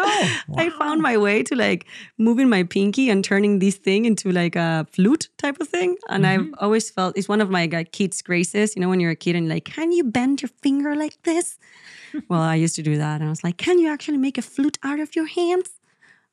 We used to do that. We used, did you ever do it with the um make a whistle With the grass? a piece of grass? Yeah, I love that. Yes. And my my my uh my favorite mouth and hand skill is the duck call. Oh, I want to hear that now. it's such a silly thing that like the little talents because I have a hard time whistling normally. Like I, it's so oh. faint and weak. It's like that's about it. That's that's like. But if I use my fingers, Oh yeah, you know, it's it's all of a sudden like I can. tools. Oh, I use it, it. It feels like a superpower in a crowd. I feel like I have a superpower whistling as well, to a point that I am obnox- obnoxious with my fingers. I can actually whistle with other people's hands as well, which No. is not very COVID safely right now. But I had like pulled that out, like it's like a party party trick. It's like I can whistle with your hands. I realize that only girls' hands though, because like fat man fingers are not good, and I also don't want to put my fingers in my mouth from like a man. Yeah, you know what we're doing with our hands, Yeah, and it, I don't it usually doesn't involve washing them. yes. So anyway, that was We're scratching things. Um, but but yeah, no, and Hummingbirds are beautiful. back to hummingbirds. yeah, and that song that I wrote. Yes. it's about humming. It's like the um, the finding finally accepting my hummingbird essence. It's like and actually like I love the lyrics. I actually had to go through that process of like, okay, I live in America now. Do I do I really want to like write in Spanish or should I switch to writing in English? Um, and one of the reasons that you had mentioned, I found that a lot of people in America really craved not knowing what the lyrics said. Like they were all very ex- excited about like I don't even know what you're saying. I was like, awesome. I don't need you to know what I'm saying, or like I don't. I, it's okay. You don't have to know what I'm saying. And um, I've realized that I find myself. Ex- I express myself more authentically and more true to myself when I'm speaking when I'm writing in Spanish. That's such I'm I'm grateful that you that you do that because as I said before, I, I am feeling I'm hearing it and getting the message conveyed through all of the other things that make it music. Yeah. And I think I'm hearing it properly. Like I think I'm getting your vibe from it. So so I do play that game. Like, what do you think it says? And it's kind of cool because like some people do pick up on like a couple words. mhm. Uh, Yeah. Even in like thank you, for example. Um, I remember we had a conversation with John. I was like, I wanna, I wanna say the word gracias, like yo te doy gracias. And he was like, no, that's like the word that everyone knows here. And it's like, yeah, exactly. I, I want people to feel related to it. I, I want people to know, like, oh, thank you, gracias. And if it offers a platform for people to learn Spanish, then that's even better. Like, yeah. what better way to learning a different language but, than By singing a song. by singing a song or like engaging personally with a song or with a piece of art. So I I am enjoying the the the, the what it offers and like just I'm like this is my game that I played when I was a kid and I'm here offering it to you guys. I had translated all my songs when I was a kid and this is a game for you. Wow. I love it. I love it. Okay, so uh, let's fast forward because I know we've jumped around a lot. We've talked about um, a lot of awesome stuff, and I think at this point, people, if if they haven't gotten a really good grip on what you're about, um, I don't know where you've been for the last hour or so, but what brought you here to Char- to when I say here Charleston, uh, what brought you to Charleston and and um and and to where you are right now with all of this amazing stuff. Like, how did you land in Charleston? Because it sounds like you've been all over the country, but as well as you know where you're from originally. I'm sure you've been other places as well.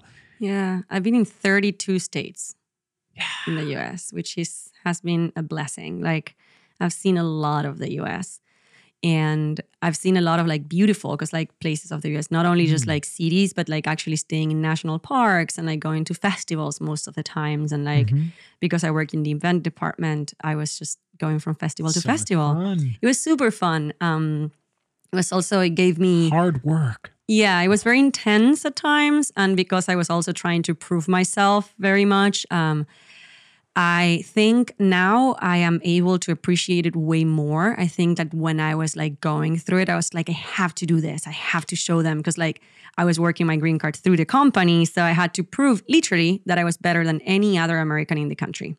So like that's what the like the whole like process of you having you going through that process is you have to show why no one else in the country can do the job that you are doing. So I have to prove that I was better than 500, 400 million Americans. It's like, I'm for sure not better than 400 million Americans, but like to do what I do, like no one's better than me to be myself. Right. So, um, and my job required a lot of me being myself. So that was, I was very lucky. Um, but while I was doing all this work and everything, um, I was working with a with a couple people from my team where we're, were just like living together at that time. Like we were just like in a van and like going from place to place, and they were, they were just like my roommates, my coworkers, my best friends, my my worst enemies, like everything all together. So um, we we started a tour that we were gonna do from Texas. This was insane, from Colorado to Texas, Louisiana, North Carolina, Vermont, New York, Vermont to California. oh my gosh. Yes. And uh, all with like a truck trailer and a yeah, truck and a trailer. and we had all these different events set up around the country. I Oh, before that, actually, I had gone to Miami. I was living in Ann Arbor at that time. Like I had like two months where I was actually able to rent a place. Wow. Um, but I was like every weekend going to a different place. And um, I don't know why this happened where I was, someone offered the opportunity to go and set up a, like a booth for Guayaki in the, um, in the leaf tent that had prepared a space for um, Ultra Music Festival okay. in Miami. So they had like those, like you know, like Uber and Lyft have those Mhm. parking lots where people come in and out. Like we had a tent there, and and someone was like, "Do you want to come?" And I was like, "Yeah." In like one week, like I'll be there. I don't know why I just wanted to go so bad because I ended up going on my own. I had to like go to Orlando, pick up a pickup truck, grab all the gear, two thousand cans. I, I By had to yourself? do by myself. So you're loading uh, 2,000 cans of yerba mate? and gear, yeah, and like Yerba tents and, and bars and everything. Drove four hours to Miami, set everything up, work at night from like five to like midnight on my own for three days in a row, and then go back to Orlando and fly back. I just thought that it was like the most amazing idea ever. I don't know why I thought that. Um, Sounds great. yeah, I'm in. sounds great. and this when I is was this is all the energy and and and and stuff you do when you are at your age. Yeah. Uh, I mean, this was how many years ago? three, four, Yeah. this is like 25, 20, Yeah. 24, 25. Um, but I, at the Perfect. Yeah, it was perfect. And at the time, um, I had gotten to Miami, and this guy who I had met four years before in Aspen during the X Games, th- who I didn't like, like I didn't like that person at the time when I met him, texted me like, "Hey, are you in Miami?" Like uh, through Instagram, like, "I'm I'm thinking about coming, but I don't know if I should come or not." Blah blah. blah. I'm like, "Tour managing this band, little stranger." Uh, like I don't know if we should come or not. blah blah blah. Ah, And I was just like, yeah, dude, like you should totally come. I don't know why. I just like replied. I was so excited about being in Miami. I was like, you should totally come and like we should all hang out, whatever. And then like I was, I did never made it to their shows because like I worked until midnight. Um, so I I you I like went to meet them after the show around like 1 a.m. and uh, I met John. And I was just like, oh my god, that's why I was gonna fall in love with his best friend. Like it all made sense all of a sudden. Like, why did I text him? Why am I here? I was like, oh, I was supposed to meet, meet, meet John. That, that was the thing. And John had mentioned that he lived in, in Charleston. Um, so when so love brought you. yeah, I was I was chasing this boy uh, who I love this story. yeah, it was awesome. We went back. I mean, like we saw each other for just one night, and then the next day we went to the beach, and it was just like me, Kevin, and this other guy, and we just like hanged out in the beach the next day, and then like peace out. We didn't even like hold hand, like nothing. It was just like I love you, bye, bye, and like. I, I went back to Ann Arbor and I kind of told him like I have one week off between like my um, like jazz fest in in Louisiana, I think it's New Orleans, and Leaf Festival in North Carolina. And I'm on my way. So I might like, I could come through Charles. And I just like mentioned it kind of like randomly. Haha, what do you think about that? And then he texted me like, Please do. no, he texted me like, hey, do you want to be a part of this song? Like maybe you can do the outro of it. I was imagining using it in Spanish. And like, it's one of those, it's a song in the, um, um, I think it's called Technique, Techniques. Uh-huh. And it's uh, the fourth song, it's uh, Every Woman. And that by the end of it, I'm actually singing there. You're the woman. Yeah, I'm You're the, the woman. I'm now the woman. I'm You're the- not every woman. You're the woman. Yes, I, I've earned that spot. no, but I was just like, he was like, you can just send it in the voice memo, like whatever. And I was like, what if I just come and record it there? And he was like, yeah, sure. I was like, okay, I'm coming for eight days. Like I just like showed up for like an entire week.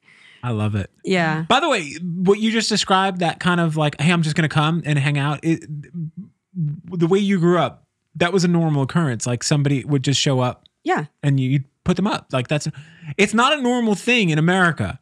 But I Hmm. noticed with European, well, you're not European, obviously, but with Europeans, Yeah. like when when I would have people that would come over and they would just show up and like, okay, you're here now, and you just put them up, like that type of thing. It- it's just a different mentality. It doesn't exist as much here. I think it may be a little. There's a little bit more of an organized version of that with the couch surfing I don't know if you know what hmm. couch surfers yeah, are, Yeah, I do. but there's something like that. You know what? But I love that you just did that. Similar. Well, I actually gave him a month in advance. Like I told him, like I'll be there. Oh, you like, warned him. I, I told him like I'll be there in like two three weeks. Is that like three or four weeks? Is that okay? And he was like, yeah, sure. Like at that point, like we haven't even like we haven't actually said to each other. I kind of actually did. I texted him when I left Miami that um I actually sent him a very like it took me a while to like text him that saying like I left like with a kiss that belonged to you and I was never able to give you. And uh Oh, that is so. yeah, and I was like, I'll leave it now in a text message, like regardless of form, it's yours. So here's your kiss and nothing. I, I, hope we can see each other again. And so I came to Charleston, both of us not knowing what to expect from each other because I was just like, I don't know if I'm gonna like him or not. But worst case, like if it turn, ends up being like a horrible experience, I'll go somewhere else. Like whatever. Like Yeah. my company would pay for, like pays for expenses when I was like on tour anyway. So I was just like, I'll find a hotel. Like whatever. Um, so I ended up just like we ended up just like instantaneously like I love you. Like clicking. yeah. So that's what brought me to What a Charleston. great feeling that is. Yeah. But it was just like that same week. It was just so insane how everything just like like the synchronicity of that week. Like there were dolphins in the water and like the weather was perfect and like I got to see them perf- like play, but not like Little Stranger yet. I haven't seen I didn't see them play until like 6 months in our like seeing each other. Like I have never seen them play live. So that was kind of cool because I was just like I I didn't I, well, it wasn't that like I saw him playing and I was just like oh my god you're so cool. I was just like I kind of like really love you and your freckles. Nice. Yeah. I love him. He's I love cool. it. I love this story. I, I'm, and I won't go into it now. Um, but you, my how I met my wife is a, a lot of similarities. oh really? A lot of similarities, and we've been married 22 years now. Aww. So I I do believe when you meet that person, that magical person, where you just know, like, yeah, yeah, there's something special about that when you if you ever if you're lucky enough in life to find that person yeah you'll make it work It- and it was really cool. nice Yeah, we were both in like the same place, at least like trying to prove ourselves uh, Mhm. career wise. And like he was like just 100 shows per year on tour. I was like 100 shows per year, also not playing, but like producing and like setting up and stuff. And it was just like the, the, the level of intensity of our lives made us take like our relationship in a pace that was like very different than any other relationship that I've ever had in my life. It was like so unique and I look back because there were a lot of there was a lot of uncertainty and like a lot of like insecurities, at least like from me, and like different things that had happened, like every relationship. But at the same at the same time, like I look back and and I'm like, oh, I know, I understand. Yeah, it makes sense. That's why like I, we were both like going through all these changes and everything, and like last year, I remember like both of us saying like if we go if we both go through this together, 2020, like we're gonna be together forever. Like this mm-hmm. is this is it. Do you think it made it made you closer in Oh. 2020 all of this? We saw ourselves in our worst like absolutely. And not only saw but like held each other in our worst. And like the amount of patience that it required from like to towards ourselves and towards each other. And like this whole thing of like I you, I don't need to understand what you're going through to just be there for you. And uh and I I he's a the biggest support system that I have in my life and like I I like I admire him I had learned so much from him not only in like music but also like his relationship with his family and with his friends his relationship with his passion and with his like with his dreams and like how he I, I I love looking at him like walk through life. I love like seeing how he sees the world because he's so different than me. Like he's so earthly, you know, he's such an earth person and I'm a very water water person. So like I look at him and I'm just like, huh, I would have never done that, but I but it's so beautiful. Like the way that you just did it. It's like so graceful too. And I and I love I love him so much. Um but that song, the, the last song in my album called Sana, Mm. I don't know if you heard it. It's like a little bit different than the rest. It's more like a like a mantra, kind of like meditational. Um, Is that the one with the with the recording of a, a kid? No, that's No. that's my niece, by the way. That's your niece. Okay. Yeah, it was so adorable. I asked my, my sister like send me some like things. It's like she's in, my sister lives in Patagonia with, with my niece, and like they send me the voice memos. But now I've seen my niece only twice in my life, Yeah. So it's it's very and she's like three or four, three three years old now.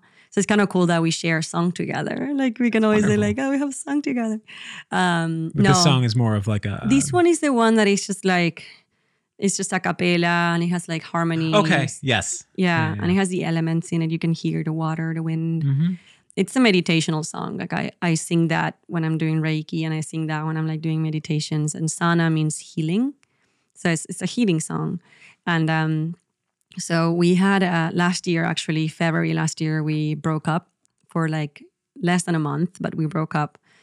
He went on tour in the Midwest and the Northeast. I went to Aspen, Colorado to go pick up a van who happened to be broken. So I ended up staying there to like for like another month as well.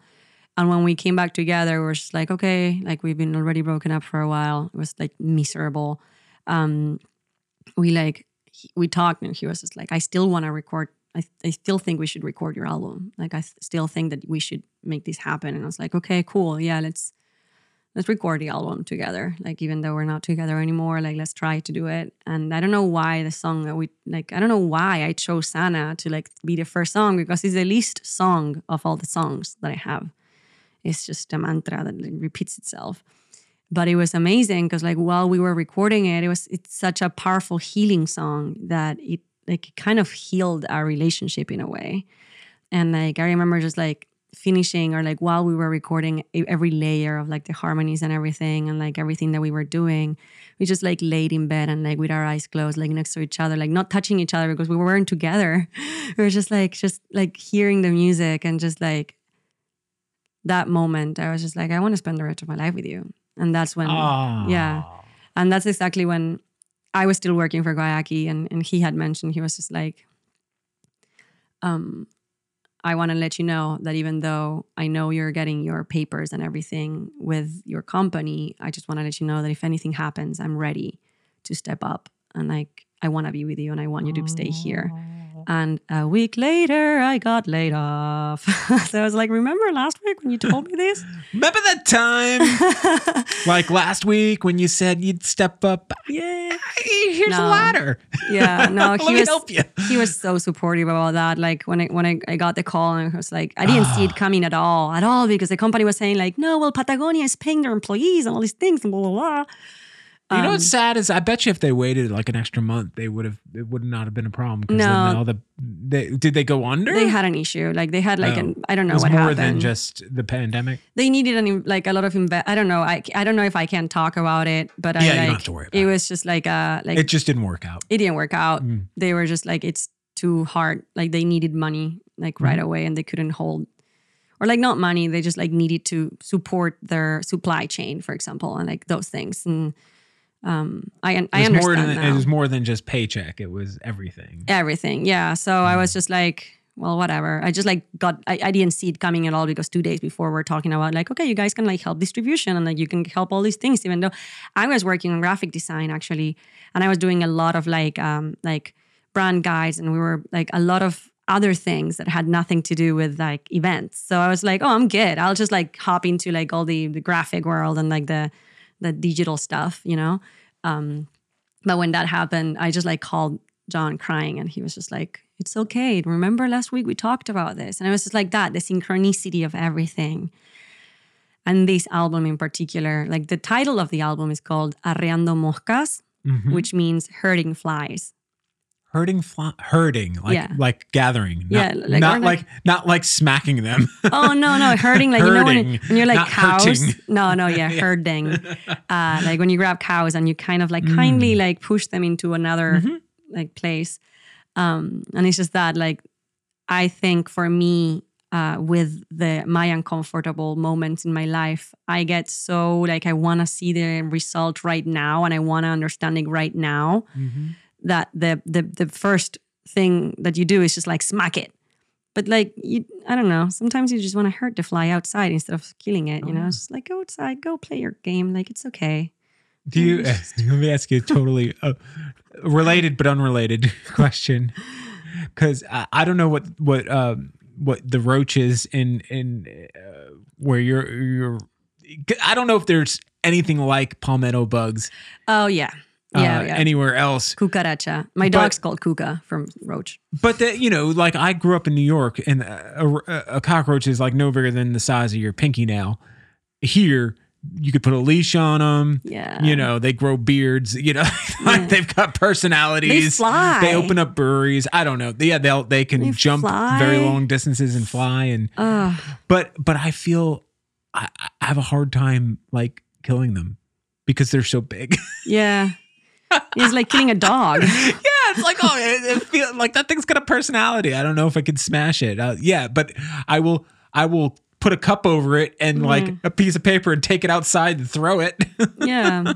but Roaches are weird though, because like I get so illogically scared by them. Yeah, they they, a don't hurt you. stigma. They don't hurt you. They They're just ugly. They're just ugly. Yeah. I mean, the German ones are disgusting. I know that they're like around poop and stuff and that they're Yeah. like not good. But like the big ones, They're harmless, they're harmless. Like, why are we so scared of them? right? Uh, yeah, and, uh, but, but we'll see a hummingbird, which is not much bigger. Like, that thing's amazing. It's true. just But that green. that thing, that brown thing that looks like a crawling turd, no, kill it, end it now.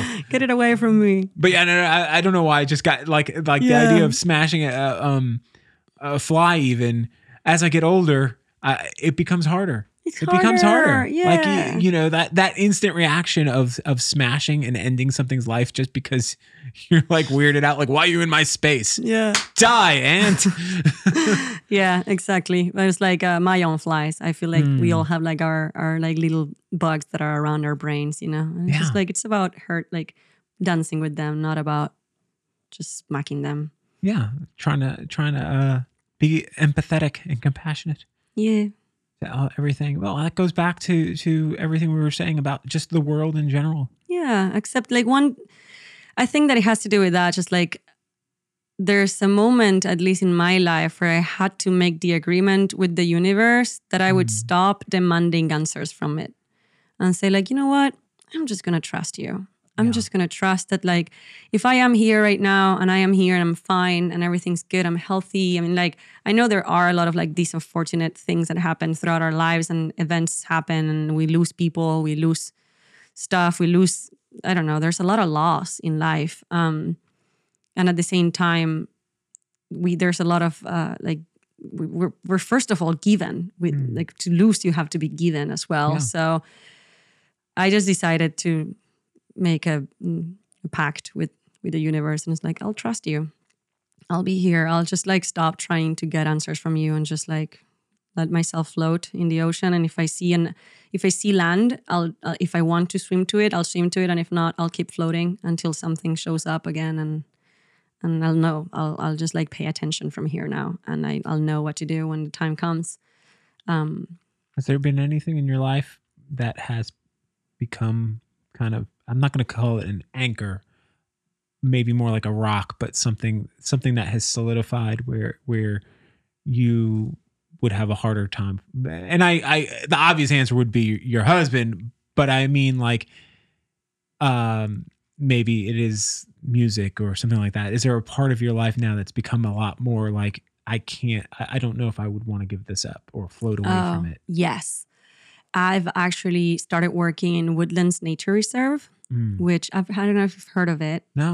It's a reserve that is uh, in like past West Ashley, like in front of Magnolia Plantation. It's the where they had like skin Skinful and Into the Woods and Woodlands. Yes, okay, I've been there. I Yeah. actually saw a Little Stranger there. Oh I yeah. have pictures I took of that Oh, cool. festival with uh was it was it Andy Frasco was part of that too? I don't remember. There was a there was it was like a two day yeah. festival. Uh, Into the Woods was two days. I Yeah. think Skinful was one. Skinful. They yeah, both played. They, in- they were like a week apart from each other. yeah. And I I live pretty much right across the Ashley River Ah. from that. So on a good night, I can hear from my house like distant like music. mu- like you can't really make it out, but you could tell like oh that's that's drums Oh, or something yeah. like that. Like you could you could kind of faintly hear it, Yeah. but uh yeah that that that uh that whole thing. So I didn't okay. So it's you work in that, magical land. for and- that land. Yeah, which was like very amazing because like I feel like all of my all of the roads of my life that I've been through kind of like had like had a joint forked into woodlands right now. Mm. Like the most stupid and little detail to like the biggest and broader picture. Like I've been working in I- before I worked for Guayaki, I worked also for Red Bull in Argentina for a couple of years as well. So I have been like in marketing and events and like um like just offering nurturing, functional. I guess Red Bull was more functional than nurturing. Um, like beverages and like just uh, I don't know, offering a space where people can actually um, express themselves because that was big in Red Bull. And it was like also when we started working for Guayaki, it was similar. Um, community building, the idea of um, having a space where we can actually like observe nature and be a part of nature and be regenerative. So it's like a six thousand acres land that has like I don't know if like two, three, or four hundred acres that has they have like separated and allocated for events and ecotourism. So you can go out there and like do different tours and all these things and blah blah blah. And a year ago, when I stopped working for Guayaki, um, we got married and we went on a honeymoon out there with John. And we invited Kevin and a couple friends. Uh, you know Jared from Moldy Brain, DJ Moldy Brain Um, I might. he's the best. If you can, if you ever have the chance to have a conversation with him, just listen to his voice because he's the most soothing human being in the world. Like he's just like this magical being. So Jared and his girl came into our honeymoon and we had like a little mushroom hike. And uh, we were just like walking around like the land and everything. And i was just so fascinated by the land. And i had talked with the owner about like different things that like snakes and like bugs and these things and trees and stuff. And i was just like talking about it. And our joke was like oh i work here. Yeah i know all these things. Like so over here in this trail like i have these things and that and i've always wanted to work there. And like um, just because I, I really believed in the power of like regenerative community service you know like the idea of having a space where you're in touch with the nature and one another and expressing music or, or art or whatever. And um, the fact that we had this space so close because like 25 minutes from downtown like it's Yeah. so close. You can go camp you can go paddleboard and they actually care about like nature. They don't just throw chemicals on like the ant hills the fire ant hills. They just actually like take care of it in a way that is sustainable and like they take care of each other as well. And i uh, as soon as i the the, the uh, like the second i got my green card i got a picture. Like john told me it arrived. Um the i was in woodlands helping out with like one event and like they were just like okay you're working here now. I was just like hell yeah. It's Wow. like manifestation like like instant manifestation of dreams like right away. And like i everything i studied industrial design so like all the, everything that has to do with decoration and setting up and building like spaces and everything i'm in love with. I had built a lot of stages for guayaki and then uh, we have like this i'm, I'm, managing, I'm managing concessions there now and it's an empty container that i have to like deck out and build and like do all these That's things so cool.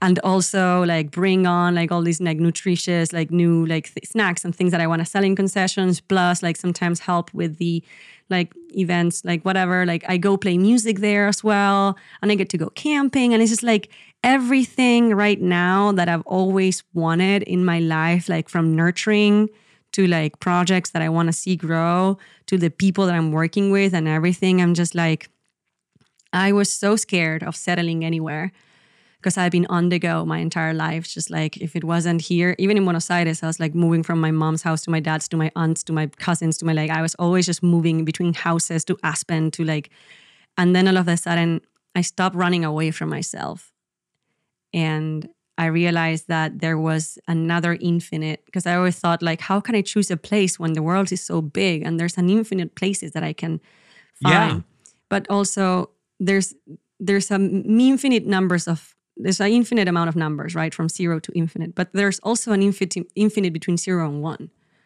Mhm. so i can choose a space and go to the infinite as well like go to like as deep as i want Yeah, And- you can you, you can you know even something as simple as as um your own home. hmm You know, Yeah. you can uh, you can you can undergo slight little changes and then it never will feel like stagnant if Yeah. you keep it going. And that's that's a metaphor for your life. And like I love that you've come to this conclusion at such a young age. Like yes, and we're so It's so lucky to have you here as part of the community here, part of the creative community and part of nature. Yeah.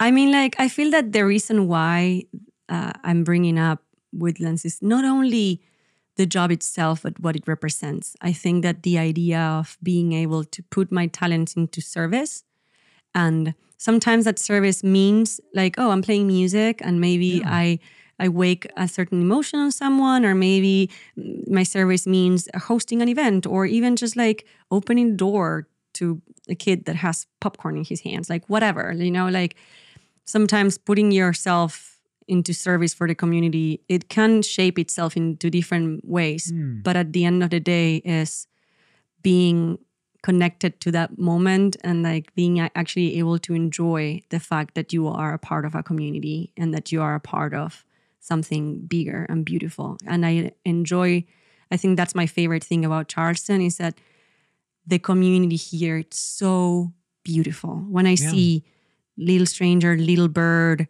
presley from baby yaga babe club uh, Maya Gold, just like Looser Crease and like Abstract Dot Rapper, like all these like super cool human beings who just want to gather and ha- like they just like they just want to have fun with each other and enjoy being humans. And they are so connected to their senses. And it's just like how can we turn this into a game you know? And like i can see the sparkles in their eyes and like just enjoying what they do. And giving each other space to do so because they're all just like like oh hell yeah you come like singing my song and why don't you come to my concert and like blah blah blah now i see it in girls and that's why i'm so excited about femfest Oh, yes. because I think that that's the biggest thing that I learned from men. Men take playing so seriously. Yeah. And like, I think that uh, me as a woman, I sometimes find myself like caught up on so many things that I like. We like organizing, and uh, at least me, I like like having knowing that like I'm going here, there. I want to make sure that things are like blah blah blah blah blah. But uh, and I forget that like the reason why I'm doing this is because I want to have fun. And when the when the main reason is fun and like enjoy joy, then everything else is else is irrelevant. Like it doesn't matter if I'm better than this or less better than that, or if I'm doing if I if I hit a note right, like maybe I messed up the lyrics, like whatever. That was not the intention. My intention mm-hmm. wasn't to be perfect. My intention was to enjoy. Oh yeah. Period. I love I you just made my heart like just oh so warm and and happy. Just all of everything you just said. Like I don't even know how to even I, there's nothing I even need to mm. add on that. That's wonderful. I It's love so exciting. I just but I love the perspective that you brought to it and you just you verbalized so much of what I have been talking about and I love when I try to find out why people settle here because I've settled here and I'm like, man, there are so many people that that have that are similar to you as far as they've been all in all over the world hmm. and they end up here and I'm like, why? Like, not not that I'm confused as to why, but like I want to know why.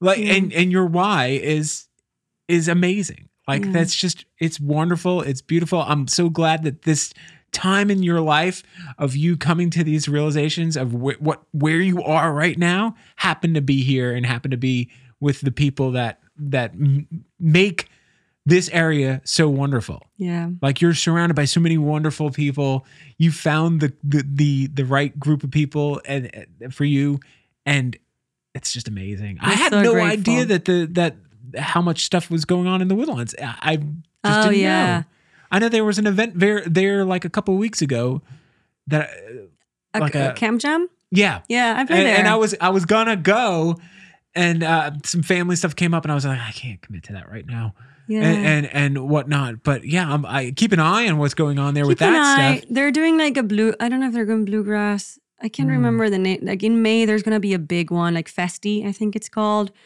Um, they have like every weekend something. Like I'm playing there tomorrow, for example. We're just gonna go with like my mother-in-law, my sister-in-law, and uh, John's nieces, and we're just gonna go camp. I'm playing with my friend Johnny Holiday, and um, Now, is this an event or are you just going to hang out? every weekend they have something like either no movie idea. night or like or uh, illumi- illuminated series that was like concerts outside as well like they always try to have something happening for campers mainly Yeah. but if you want to go and just hang out there like you can also just go for the night i mean like i love the fact that you can just you're camping and then all of a sudden you find someone singing in the middle of the forest and like it's it's very beautiful You you, you brought up uh, one of the things you did with with your husband is you went on a mushroom walk. yeah So earlier in this discussion, you were talking about how you, you know, ki- kind of finding peace with that existential dread. Oh, mushrooms had a lot to mushrooms. do with that. mu- and my wife has never done mushrooms, and so when I explain, tell her that like what I'm about to tell you is like my existential crisis moment that came when I was like maybe early 20s, and my comfort with life and death, and just existence in general, like came through a mushroom trip Hmm. it came like this understanding and not even so much like oh here's the answer it's more of like i'm at peace with this Yep. came from from that from doing mushrooms and being in the right place at the right time with the right people and just feeling like hey this this is all going to be okay. Like it, it it's good you know? Like life is good. And and and um you you really become comfortable with the idea of death becomes less scary when you realize it's just part of life. Yeah. and and, and like things die all the time. It doesn't mean they're gone Yeah. No. you know so you you just kind of start to to experience the world as an energy as uh, instead of like inanimate objects and then and then you start respecting the stuff around you whether it be this microphone or an apple or a plant outside Yeah. you if when you start treating things with that kind of um thing that we're all the same stuff. We're all made of the same things. It gives you a perspective that is hard to gain by your own. Like yeah, i think you Mm. can you can achieve the same. I think like mushrooms are kind of like a shortcut into that and yeah it's lot like a jump start. Yeah yeah but at the same time there are you can also get towards get to that point without the need Yeah. of psychedelics. I know i understand why a lot of people don't feel comfortable. Sometimes it's a little bit of like an aggressive energy to receive all of at once. Mm. I've never had like a like a trip trip from mushrooms. I've I had like an acid trip that like made me I think it's parked my existentialism. I realized nothing like I, I felt nothingness, but it was scary. I was just Yeah. like, oh my God, like what's going on? And then from there on, I just like I felt I felt scared until now. Like uh, last year when I actually was like, you know what, I'm just gonna give in. I think like I started I started like doing more mushroom last year and um in like small amounts, you know, like I've never had like a trip. Yeah, macrodosing. And I- I think that what mushrooms have done to me is it made me connect with whatever I was feeling at the moment. It Mm. int- in- intensified it. So I was like happy, I was super happy. If I was like sad, I was super sad. If I was like Mm. anxious, I was super anxious. And it's like it just intensified whatever emotions I was feeling let you feel let me feel like yeah it just like it took takes the veil off of like that we i want to control my own emotions because i'm scared of them. Like what if i explode of like happiness? And it's just like well when you sit with your happiness you realize that it's just there and it's just like yeah. But you get those moments. You get mm-hmm. those moments in life, and and and I think what you just touch, touched upon it as far as we're so we become, especially the older we get, we become experts at suppressing mm. any extreme emotion. but there are times, and, and this is a great place to live as far as being in the Charleston whole this whole part of the country, this whole the low country as as we like to call it down here.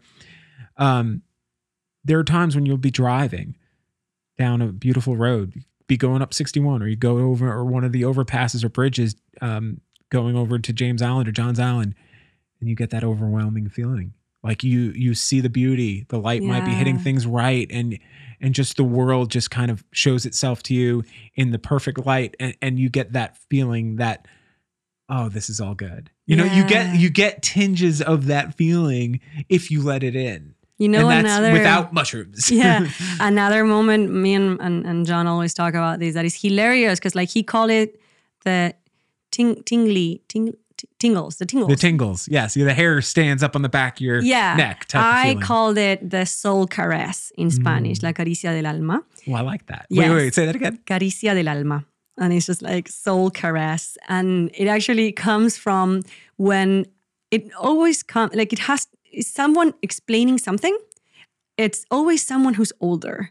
Like, I don't know why. I, have you We like to mansplain us old people. yeah, but no, like older. I mean, like like uh, like a seventy or eighty years old. Like you know when like someone's on the phone, it's like, okay, so you need to take this road, or like And you know, have you ever heard someone explaining something to you with so much like cuteness or like like love that you're just like, just keep talking, just keep talking. Those moments too are like the ones that I'm just like, oh, it's like that fuzzy moment, like the tingle, it tingles. Yeah. There there's I don't know if it's a human nature where we like to impart something we've learned and experienced on other people. Yeah, And, and there's a weird I, I I joked and I said, you know, it's mansplaining. That- that- Mansplaining is different. Obviously. It's different. not the same. but, But it's, it's not even like explaining something important. It could be just like, do you know where this like street is? Like, oh yes, dear, come here. And they take the time That's to give you that. yeah. yeah, but it's just like you're just like, ah, keep talking. Yeah. Uh, yeah. And I that's love that. that's a, a can- wonderful thing to to pick up on. But mushrooms are a magical medicine from Earth. Yeah. They're not think. for everybody, I imagine. Yeah, I mean, like I, for example, I've never. I know that there are like tobacco ceremonies. Like there's um, one specific one in Brazil, um, in the Amazons, that they use uh, tobacco ashes Mm. To set the intentions before different ceremonies, or like before ayahuasca or before mushrooms on San Pedro, like different cactuses, whatever. You Yeah. start by having um, um, tobacco, like ceremony, which is like it sets the intention. And tobacco is a masculine energy uh, plant, and it's supposed to be released. You're not you're not supposed to take it because like masculinity is about giving, not receiving. Mm. So that's why they say that when you're smoking and you're actually like bringing it into your lungs, it really hurts you. Not only because it like cancer and all the bad things, but it's also tobacco. It's supposed to be like released. Like a cigar is more the the, the right way Mm-hmm. A to cigar, experience tobacco. or like the pipe like when the, the communities like indigenous communities use it it's more about like the moment when they release the smoke not not in, inhaling it but like they do like the the release and the way they do it and this one in particular is with tobacco ashes and they're blown into your nose and What? yeah, it's it's very aggressive. Well, I've I've received it a couple times, and it's just like a it's just cleanses your sinuses like crazy. Like it's Really? insane. It's just like you just like you blow your nose afterwards, and like everything comes out. But for me, it's so aggressive that like every time I'd had happy, I'd thrown up like right away, like right away. I, I could understand why. Yeah, that doesn't no, sound like No, but a lot of people, it's great for sinuses, Yeah. for example. You know, when you take your cayenne pepper shot, like it's, it's for the immune system. Like you can take it and it's okay. Mm. I actually just had a Szechuan pepper shot the other day and I thought I was dying. I was like with, my, with two like friends in uh, freaking uh, Xiao Bao biscuit and we were like having dinner and my friend had worked there and they used to put it in the beer. So I was like, oh, let's get that beer Sounds- with the that actually sounds great. Yeah, Szechuan pepper is like kind of like numbs your mouth. It's kind of like echinacea in a way. yeah. But th- this time they brought a shot and the beer, and I thought that it was a shot of whiskey. I didn't know because the last time I saw it, it was in the beer, so I didn't know that that was the Szechuan pepper shot. And I wish I shot it, and I looked at them, and it was so hilarious because like the guy had like uh, Snell who I had next to me, and then Johnny Holiday who I'm playing with tomorrow. He's also part of the Wildflowers. Was in front of me. Johnny has his like like tough man, like motorcycles, like personality. And then Snell is like, he's so cool and so adorable. And like, I love him. He's like my little teddy bear friend. Like, I love him. And he was just like holding, so Snell was holding my hand. I was like, I can't breathe. I can't breathe. I thought I was having an allergic reaction. And then like, so Snell was holding my hand and being this like beautiful support system of like, you're good. Are you okay? And then Johnny was like, you're fine. You're fine. You're fine. so I had like mom and dad just like holding me. It was like, okay. After like three minutes, I was like, okay, I can breathe again. Wow. It was yeah, just, like that's so scary. intense, so intense. I was like, I couldn't. I had a, I had a life death like experience with pepper. Uh, yeah, that is that is uh, wow. Yeah, Yeah. I'm, I, I, um, there's a tolerance where you get to a point where you're like, oh yeah, I can take this, I can take this, and then there, then you're like, oh no, I made a Oh, big no, mistake yeah. in my life. Yeah. there's gonna be lots of regret here. And with psychedelics, it's very. It's. I feel like more often than not, you're just like, oh, too much. Yep. Okay. I think I, but I found I see I don't do a lot. I don't do much of any of the like psychedelics anymore Hmm. because something happens when you get to a certain age where I, maybe I'm wrong. May, just me. I shouldn't say something happens to everyone. Something happened to me uh, where it's you just you know you you kind of like okay I've done that I've I've experienced it. I went through a phase where I did a lot of it during a certain point in my life, and then you just kind of like you know you you I wouldn't say move past it you just move along. Yeah. And then every once in a while, you're like, hmm, it'd be you nice find other do that. medicine. Yeah, I you think just that's the thing. You try, yeah, you you find yoga or something. yeah i true i do believe that like every substance is medicine Hmm. like even alcohol like sometimes i'm i come back like super cranky and i had a very hard day and i'm just like i'm gonna take a shot of freaking fernet and Yeah. it is my medicine like it's my it help like it helps me feel better in a certain way you know It's nice to walk away once in a while. yeah and like Hmm. and or say like i have the choice to not have to feel the way that i'm feeling right now Yeah. because when you're like like just complaining about things i think that that's part of like human nature but not necessarily nature itself like you don't see nature complaining about like waves or bees or whatever and then when i'm like overly complaining about certain things or whatever i'm just like this is i shouldn't like this is just chemicals in my brain and i just take this magical little thing and And get a And uh, attitude gone. adjustment. Yeah. yeah. So it's like we have, we, I think that's the beauty of being humans. We get the opportunity to choose the Right. state. Well, that's the thing I mind. like. That's the thing I liked about mushrooms Yeah. because I felt it. It's the one um, drug that's you know when you look think about all of those types of psychedelics, which can you know have a very in in uh, very impactful uh, change to your whole point of view during the time when you're on them, and sometimes afterwards. Um, but with mushrooms, I always felt like you dial it back in your head like Mm. it was like a skill like uh, once you figured out whereas with maybe acid or mescaline or something like that like i felt like the chemicals were too powerful like you could not steer the ship Mm. I didn't with- like acid. I never Yeah. liked acid. I like three times. I took it three times. Only one of those three times I actually chose to take it. The first two, like someone was like, "Pfft." I'm like, this is consciousness rape. fucked up Yeah, it's so bad. Like you Yeah. can't just do that.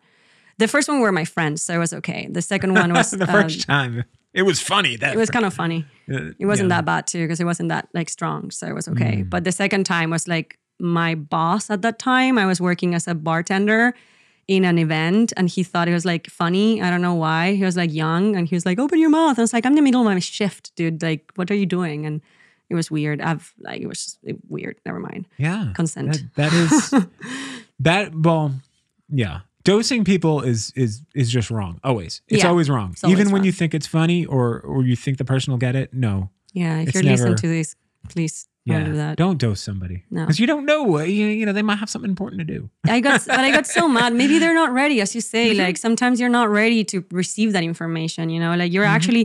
I think that's what it does. Like psychedelics in general, like all sorts of different medicine, they just alter the way that we receive information. Right? Yeah. Like it's just like it switches our software in a way that we perceive and process information in a different way. So it's like it opens like gateways or whatever where in mushrooms at least like you can actually like do perceive death in a way that is different. And you I had a moment on mushrooms that I was like on my own and I started painting and that was a moment when I realized like, oh, what do I want to do now? Like I don't have to do nothing. I'm just gonna sit here and wait until something that I like something comes up and I'm like, I want to do this right now. And I started painting this like beautiful painting of like it's gigantic of mushrooms and now I can't frame it because it's too big. it's too big. i love it But um but that's what it actually does. It's just Yeah. like makes you process the info your information in a different way and it gives you the opportunity to like perceive like yeah unfold all that information differently so sometimes you're not ready for that sometimes like as you say like it's it's not up to me to say when you are ready or not Right. to receive certain information and I think with everything that is happening right now in the world, with like all this, like the gap that we have between people and like the way that we're perceiving each other, and just like I am not from here, so like the whole like Democrat and like Republican fight that like I like oh yeah like like things are happening right now. I I don't see I don't see them the same way that I think someone Right. who's from here do. Um, but at the same time, it's just like it's so hard to look at each other and say like, okay, this is your process. This is a process that Yeah. you are going through in your time life to get to whatever you have where, wherever you're going and there's no trust in each other processes. I come from a very very conservative background and like yeah super religious and like very very close closed minded like like racist and like very bad. And i didn't even realize that i was being a racist when i was a kid or homophobic or whatever. Like my school encourages us encouraged us to go to the marches against equalitarian marriage you know? And like we were just like marching as like 17 years old against like um lgbtq plus rights Oh yeah. And, And, like- you don't know when and i didn't even know yeah Yeah. and it wasn't until I like started traveling or I went to uni- public university and I started like, oh wait, why do I think this? Oh, okay, no, like I held on to certain thoughts because I thought that that was the right thing to do. Mhm. And when I got the opportunity to perceive like, oh, this is not funny, or this is not, I shouldn't say this, or I shouldn't say that. This is making you feel like why? Because this is making you feel uncomfortable. Yeah. And that should be the only reason why I should stop doing it. Not because it's right, wrong, if I'm right or not, whatever. It's just like you're asking me to stop. Perfect. I won't do it again. Mhm. Period. Like I don't have to understand to do to to like to and accept your line and stop. It's it's hard to It is hard. It's hard to to turn the the focus back on yourself and say, what have I done to people where I thought I was helping them and meanwhile I'm tearing them down. Yeah. And I think about that kind of stuff all the time because as we grow older, uh, and as the country, not the country, the world uh, starts to learn more and more about empathy and tolerance, and you know, as the world becomes a smaller place because of the internet and and kind of a forced globalization that we're we're going through, you you really start to think about all the things that you were given and all of the ideas that were planted into your head, and it's not because your parents were bad people no. because that's what's put in their head and that's what was put in the heads of the their parents. And and it's been passed on through generations because that's how they used to govern people is through like fear and and all of these things. And it gets it gets manipulated and and and taken to a point where you don't even know why you know like you don't know why you think that a man should not lay with another man uh it says so in this book and it's like yeah but that book says a lot of other things we don't do Yeah, and I and what about the people who are like, I never even read that book, dude. Like, I don't know what you're talking about. Like, yeah and have you ever heard of that? Uh, there was a, a very cool experiment that they done. I don't know what university, but it was like about this group of monkeys, and they had in the middle of the room there was a ladder, and on top of the ladder there was a pack of like a banana or something. And so every time a monkey um, when try to go up up the ladder, they would spray them with water, like super hard, pre- high pressure water, and then so like they wouldn't do it. So they would like slowly. They had ten monkeys, for example, right? And they did it to the like the first one tried. They did it to all them, them all, and then they just like started taking one monkey out and putting a new one. So when the new one came in and tried to go up to the ladder, they all beat him up because they didn't want to get water sprayed. And so they they kept doing that until all the old monkeys were already out and there were just new monkeys who had never been sprayed with water. But they still beat up whoever tried to that's go. That's what they were taught. exactly. And it's just like, no, you don't go up the ladder. It's like, why? Mhm. And there's a moment where it's just like, I don't know. And that's the thing, it's just like I like to believe, and maybe I'm like that people chose certain belief systems based on whatever they had available at the time. Right. Maybe it was like a mental availability, like they literally couldn't, like the, their binary way of perceiving life was so limited.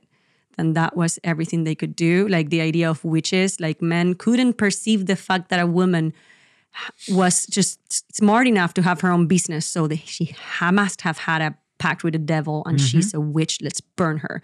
Like it's insane to me to believe that. That they couldn't even imagine that a woman could be just independent and that's it.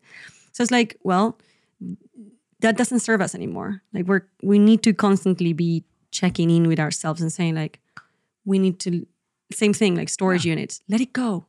Yeah. Do Why, you need it? No, let it go. Let it go. if you were to ask yourself, why do I feel this way for a lot of the decisions you make in your life, you'd probably make a lot better decisions. Yeah. you know what I'm saying? If you, if people were there's certain, there's something to following your gut. There's something to following your heart. Yes. But try to find out why. Try to try to try to figure out why you are obsessed with uh w- with a hummingbird.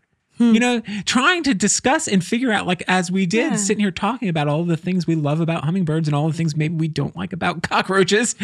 But why? You know what I'm saying? Trying to figure out the why. And then that then that's basically that's like to me like the road to enlightenment. That's like how you become one with everything because you start to figure out There's Mo- most of the time the answer is just fear.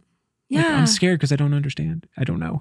it's lack of information and at the same time like there's a moment where you don't even need to find the answer you just can feel it i can feel it in my body Mm. i've found a, a like a moment where argentina is, is very classist more than racist it's Mm. more about like uh like different social classes like if you're poor then you're treated in a certain way if you're rich you're treated another way and there's like, like talking about gaps argentina There's no middle class. It's oh just no no haves There's- and have-nots. yeah. 40% of the population in Argentina is poor. Like like straight up poor. Mm. Um so it's just like it's so sad, but at the same time it's just like I we grew up making all these jokes that like they're just part of the vocab I don't know, they're just part of like every day. You're just like you say these things out loud. But then like you start there's there's a moment where I start I started feeling that like like that like I would stutter, like literally, like before saying it, and then I would still say it. I was like, I, that didn't feel right, and I, you could feel it inside. And like at that point, it's just like, if it doesn't feel right, then you should probably not say it. Yeah. Um, it doesn't matter if the person that you have in front is might get hurt or not. It's like it's, it's just another straw. I, I, I was talking to a friend last week about like uh, com- he was he's a rapper as well, and like uh, objectifying comments about women in rap. Yeah. And he was saying like it's part of the culture, you know, like that's what like we just say certain things, and it's like I'm not mean, meaning about like I'm not talking about anyone in particular. It's just like part of this and that. And it's like I know it's not harming anyone, but that's what we all think when you throw a straw in the floor. It's just one straw, but now there's an ocean of straws Yeah. Like a, an island of straws in the ocean floating. And like you don't you have no idea what a comment a misogynist comment might do to someone else especially when you do music and you mm-hmm. like you have no idea where who's gonna listen to that who's gonna look up to that phrase and just say like i love you so much that everything that you say is right. And that's what happened when you like with with famous people or like even the president. It's like well if the president's saying it then it must be right. And we just like attach certain things to the person just because we look at that person and we think that that person is more important or whatever. But anyway, it's just another straw and like Yeah. another bottle in the floor, another piece of paper. Like we need to, you can feel it in your body. And you're just like, I shouldn't do this. I shouldn't say that. And that's why I think it's important to pay attention and be present, not only to enjoy, but to be responsible. Yeah. Well, and it, it- you owe it to yourself, Mhm. not just to other people, because yes, you can. I, I it is something that I I don't even know what the right answer is to what you're saying as far as specifically to hip hop music, because I'm not in the place where I can say, hey, you shouldn't be saying that No. because I am having a very different experience than you. So why? So then I go back to, well, why are they? Why is somebody saying that? Why? Why did you say that? Why did? What does that lyric mean to you? And um, it, it- you know, we we've gone through in in my adult years of watching like the progression of like '90s gangster rap, and then in and as you've seen it evolve over the years, uh, and you've seen it get kind of you know you see someone like Ben Folds. Do you know who Ben Folds is? He, he's a musician, a pianist. He's from uh, originally from North Carolina, but he- he's a fantastic musician. But he did a a, a cover of "Bitches Ain't Shit," right? And he sang it with all the words.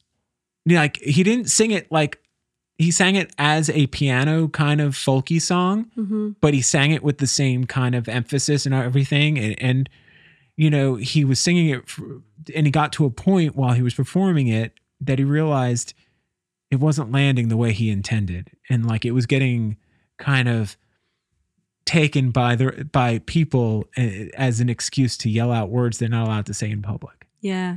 and so eh, after a while, he just stopped playing the song live because he was just like, I don't think this is I don't think I'm I should be doing this. You know what I'm saying? Like Yeah. I don't think this is for me to to be singing and performing for other people like this. And it's sad because in one hand you're like, well, you should be able to sing it, but in the other hand you're like, well, maybe that was a, someone else's feelings that are appropriate for them at the time and and and should be left with them.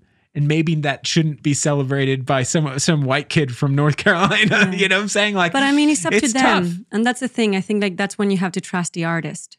Yeah. And it's just like, why why are you doing the thing that you're doing? What's their intention? What's your Yeah. Mm. intention behind your words? If it's like, because comedy, for example, I do believe in the power of comedy Mm-hmm. and like the being like, you're supposed to feel uncomfortable with jokes. Yeah, That's a what comedian's- for. A comedian's job is to take the unsaid and say it. Yeah. The things that you might have thought or felt and say it in such a way that makes you so uncomfortable that you laugh. yeah so that's what i'm saying it's just like that's when it comes the point of like trusting the process of someone else and especially like in this time where like there's so much like uh canceling and hating and like everyone's just have so many comments about each other all of a sudden um it's just like there's a point where we just have to trust our intentions. And that that's why i'm just talking about myself. I'm like hear yourself. I'm mm-hmm. never gonna go and judge like if if a if a person judge like if I'm I, I- my intention is and by the way I love this rapper and I love him and I love Yeah, his yeah. music and I don't at, at all think that he is misogynist at all like nothing. I'm just like more the conversation came up. Yeah, no, no, and we I were get- just I talking about like the impact of certain phrases and stuff. And at the end of the day is when you are choosing to use a certain word does it feel right? Then use it. Then do it. Hmm. perfect. I trust your process. And if you find out in a couple years that it doesn't feel right anymore then have the courage to stand up and say like i don't want to do it anymore. Perfect. Awesome. Yeah. like it's all a part of process and we shouldn't That's be so important. What you just said though. The the idea that people learn and people change and and I do I do get uh, upset when when people get called out for things they did in the past Mm-hmm. and it's like yeah, that was shitty what they did in the past. But how did they change? yeah What did they learn from it? And what have they contributed since then? Does it outweigh it? Like, do, do, do you, you know what I'm saying? Like, did they grow from it? Did we grow? There are things that were okay to say when I was in my lifetime that you can't do anymore.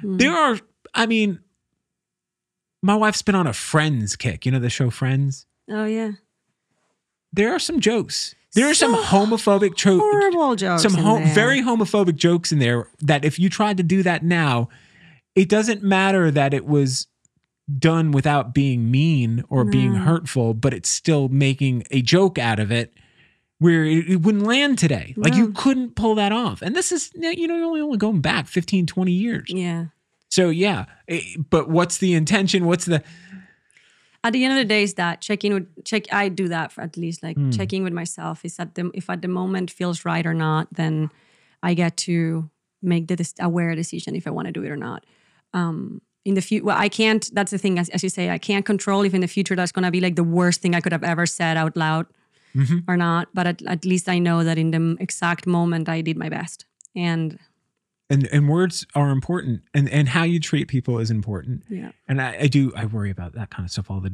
all the time as like things I might have said out of Oh, anger yeah. or things that I didn't realize like the collateral damage I caused to someone else. Hmm. Um another thing that we're learning as as especially for for me as a, as an adult man like a, a, a straight you know whatever white dude in America like things that I'm learning is you know when you think you're saying or doing something nice um it can be perceived aggressively Hmm. so saying to somebody hey uh i like something about you yeah. Uh oh, you have pretty eyes. If i were to walk up to you be like oh you have such pretty eyes. Now if i have a relationship with you and you already know like eh, joe's not saying that to be aggressive blah blah blah and you'd be like oh that's nice. Well, it ma- makes your day brighter. Yeah. That's a big difference than if i see you walking into a store and i don't know you and i'd be like oh you have such pretty eyes. And i was always the type of person that would like love to and it, it was never like even a sexual thing. It was just uh, compliments. oh i I love your dog. I love the, your dress. You know think but there's certain things where you can say that and it get, can be perceived yeah. as aggressive. And and and I didn't know that. And and you you learn that because you think you're being nice, Yeah. and at at the end of the day, you're really making someone uncomfortable. You're really making them like they they did not invite you into the to to say any of that stuff, and it it's a hard less it's a hard thing to shift out of because if your intentions were to be nice and to just share your joy with somebody, and then you worry like, oh, was that really? Did I just hurt that person? And for the most part, you probably didn't, but, you could. Yeah. Or like you distract them from whatever they're doing. Like you're like in certain like thought or like you're Yeah. thinking about something and it's like all of a sudden you hear someone telling you something. It's like, wait, what? It's weird. It's it's the cold like how we the effect we have on people. It's insane. Talking about uncomfort, I have a problem. I need to pee so. I was about to say we should probably take a break here, and um, yeah, let's let's do that. And do you want to play a song? I would love to. Okay, let's let's let's for for the people listening, it's going to be a snap, but we're going to take a minute, reset, take care of of Thank life. Welcome back through the magic of recording technology. All things are set up. We're ready to go.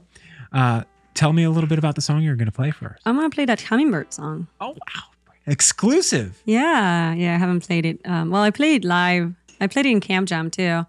I really, really do love this song a lot. And uh, other than hummingbirds, let's see what you think it talks about. I like playing this game. Okay. Okay.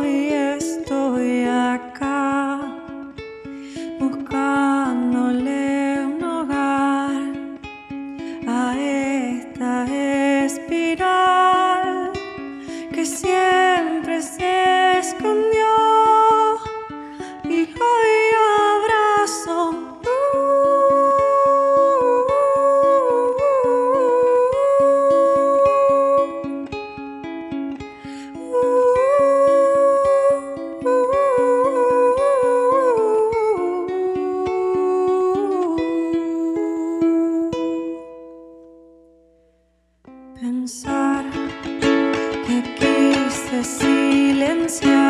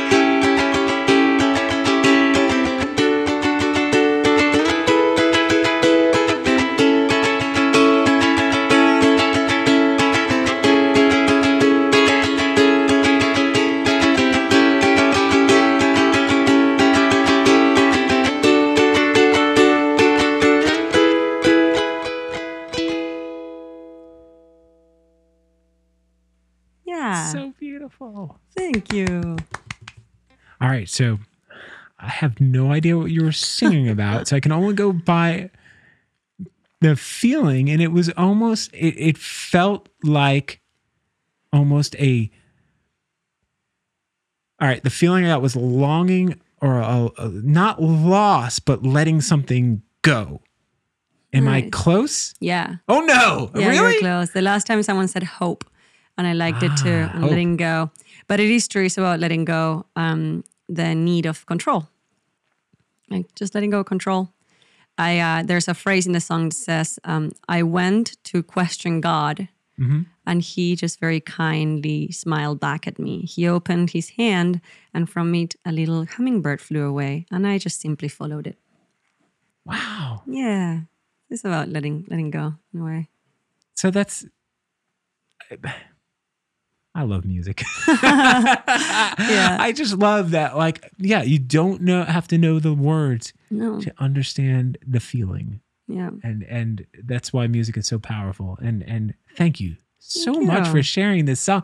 I feel like we got to talk all about this, and then you get to play the song, and we get to hear it. We get to hear your wonderful voice, and and uh, your your um, uke is really cool looking. Yeah. John gifted it to me It's for beautiful. a Christmas once. I love it. I, it's like my favorite instrument I have by far. I haven't named it yet, actually. I normally name Oh. everything. I'm going to think about it. It's got a uh, Lanikai. I guess that's a um, That's Hawaiian. a brand, I think. Yeah. Yeah, I don't know much about it too. It's like one of those things that it's like I don't need to understand it, but that's just me being lazy. Well, yeah, no, but I uh, there's a value to that as far as like you don't have to know everything about something to love it. yeah, You can just love it for what it is and what it means for you in this time, and that's that's part of being present, right? yeah, that is true. you don't have true. to get so wrapped up in the in the minutia of everything. Yeah, it is very true. Tell, tell everybody where how they can find you. Wh- Where do they learn all about you, the the wildflowers and you and Um, your art? I mean, like I think that my preferred platform is Instagram. Mhm. Um, my Instagram account is aggie.florist, which is spelled like Maggie, but with no M. So it's A G G I E dot florist. Um, that's me on Instagram. I'm working on setting up like a Facebook account and everything. I have a friend in Argentina. Her name is Fati. I love her. Uh, shout out to her. She's helping me out with like my social media and just like making sure that I have all my channels and platforms um, set. Um, we'll be playing next, yes, in FemFest with the Wildflowers, well, some of the Wildflowers, because um, the other half are going on tour. So we're gonna be missing some friends. But uh, Which part, the wild or the flowers? oh, uh, the flowers. I think Okay. those are the flowers. Yeah. so you need to just say it's just this the is- wild. This is Aggie Flores in the wild. yeah. But uh, we have another amazing flower that is coming in to play with us instead of uh, John and, and Paul. It's uh, James Frolio. I don't know if you've heard of him. Um, he's gonna play instead of John, and then Oleg and Johnny Holiday will still be there. And then next in yeah, um, Friendly Neighborhood Fest. and Uh, that's at the that's at the Pour House. That's at the Pour House. Yeah, we play the 15th. Um, just two days.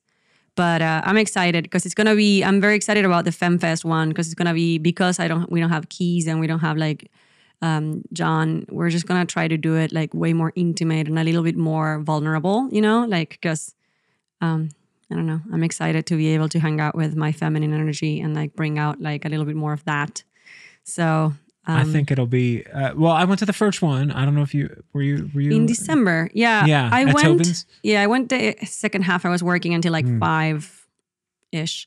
So I, I came in. I think while, uh, I think I came in right before uh, Baby Yaga started playing. Yeah, so awesome. you probably showed up about the same time as I Oh, did. cool. We showed up right before Baby Yaga, yeah, and then uh, Um, yeah. So so Taylor Taylor is uh on top of this thing. I'm Yeah. excited to see what she what, what she comes up with with uh and the whole crew, at the nine to five folks. yeah, So that's going to be exciting. Yeah. So I, I believe when this comes out, it, uh, FemFest will be uh, the weekend that's that that this episode airs. Oh, Or, really? yeah, I'm dropping it the week of FemFest. So the right. Awesome. So this will come out on Monday, and then FemFest is that weekend.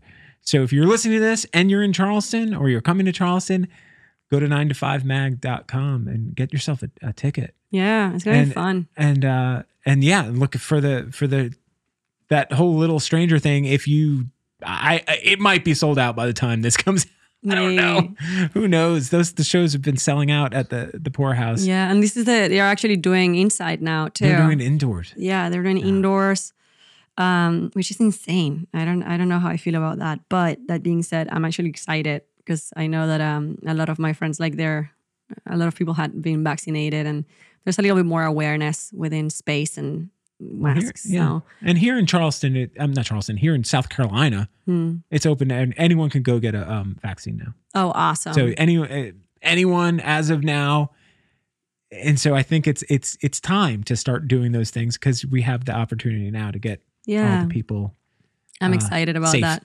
And it's cool. It's gonna be. I, I'm excited that they their their lineup is very same thing. Like very inclusive. Like you have like Mm-hmm. so many girls and like so many boys and like all sorts of different people. I'm excited to see uh, see Pip the Pansy doing her some of her new Oh, stuff. I love Pip the Pansy. She is the most fairy. Like she's another fairy. I Uh-huh. love her so much. Oh, she surprised the hell out of me talking to her. Just just the the journey that that that she's been on with her Mm. musical career and and the struggles she's gone through and it's it's amazing that she's still playing music and that like the, to go through all of what she went through and and to still carry on and You have an episode. episode with her. uh-huh I want to hear it. oh yeah I want to hear she it so uh, bad. we uh we had a really fun time she i've learned so much about her i just didn't realize you just you know how like you just don't know the whole story you can Yeah. love an artist and and listen to their music or look at their paintings or, or photography or whatever it is and then when you get to know that like how they made that stuff Yeah. And the driving force behind it and it brings it to such a level just like hearing your whole life story and everything that's gotten you to where you are here Yeah. it just it connects it it makes it makes the music even more accessible because you're like oh i now i understand why i feel the way i feel when i hear this yeah. because this is a very passionate person who's who's been living life to the fullest and exploring and finding and digging and and sharing and and uh, you've been uh, just I've been so happy to spend this afternoon talking to you about all of this stuff, and I can't wait to see you see you in the wildflowers. And uh, yeah, I'm excited too, and I'm, All I'm I'm super happy to be here. I I I was nervous when I got here. I was like, what am I? How's it gonna go? I don't know what to talk about. And then I was like, I just gonna trust. I know you know what to do, and I I loved having a conversation with you, and the the Uh-uh. things that we had talked about have been very very um, important to me. I feel like the like these last couple years have been just like more and more having this type of conversations with people. yeah. I think I think we're I think humans are ready to talk about their feelings. Yeah, and, and, you know, finally, we're ready to do it. yeah. Awesome. Well, thank you so much. Thank you. Cada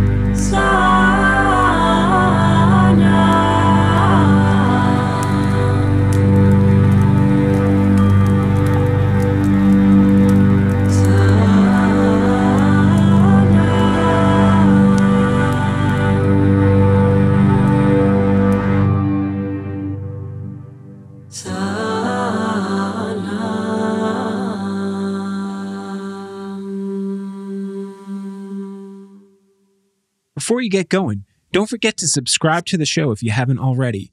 And also, you can check out more at jwnpod.com or follow me on Instagram at Joe Latex. That's at J O E L, the number eight X. Have a great day. Peace.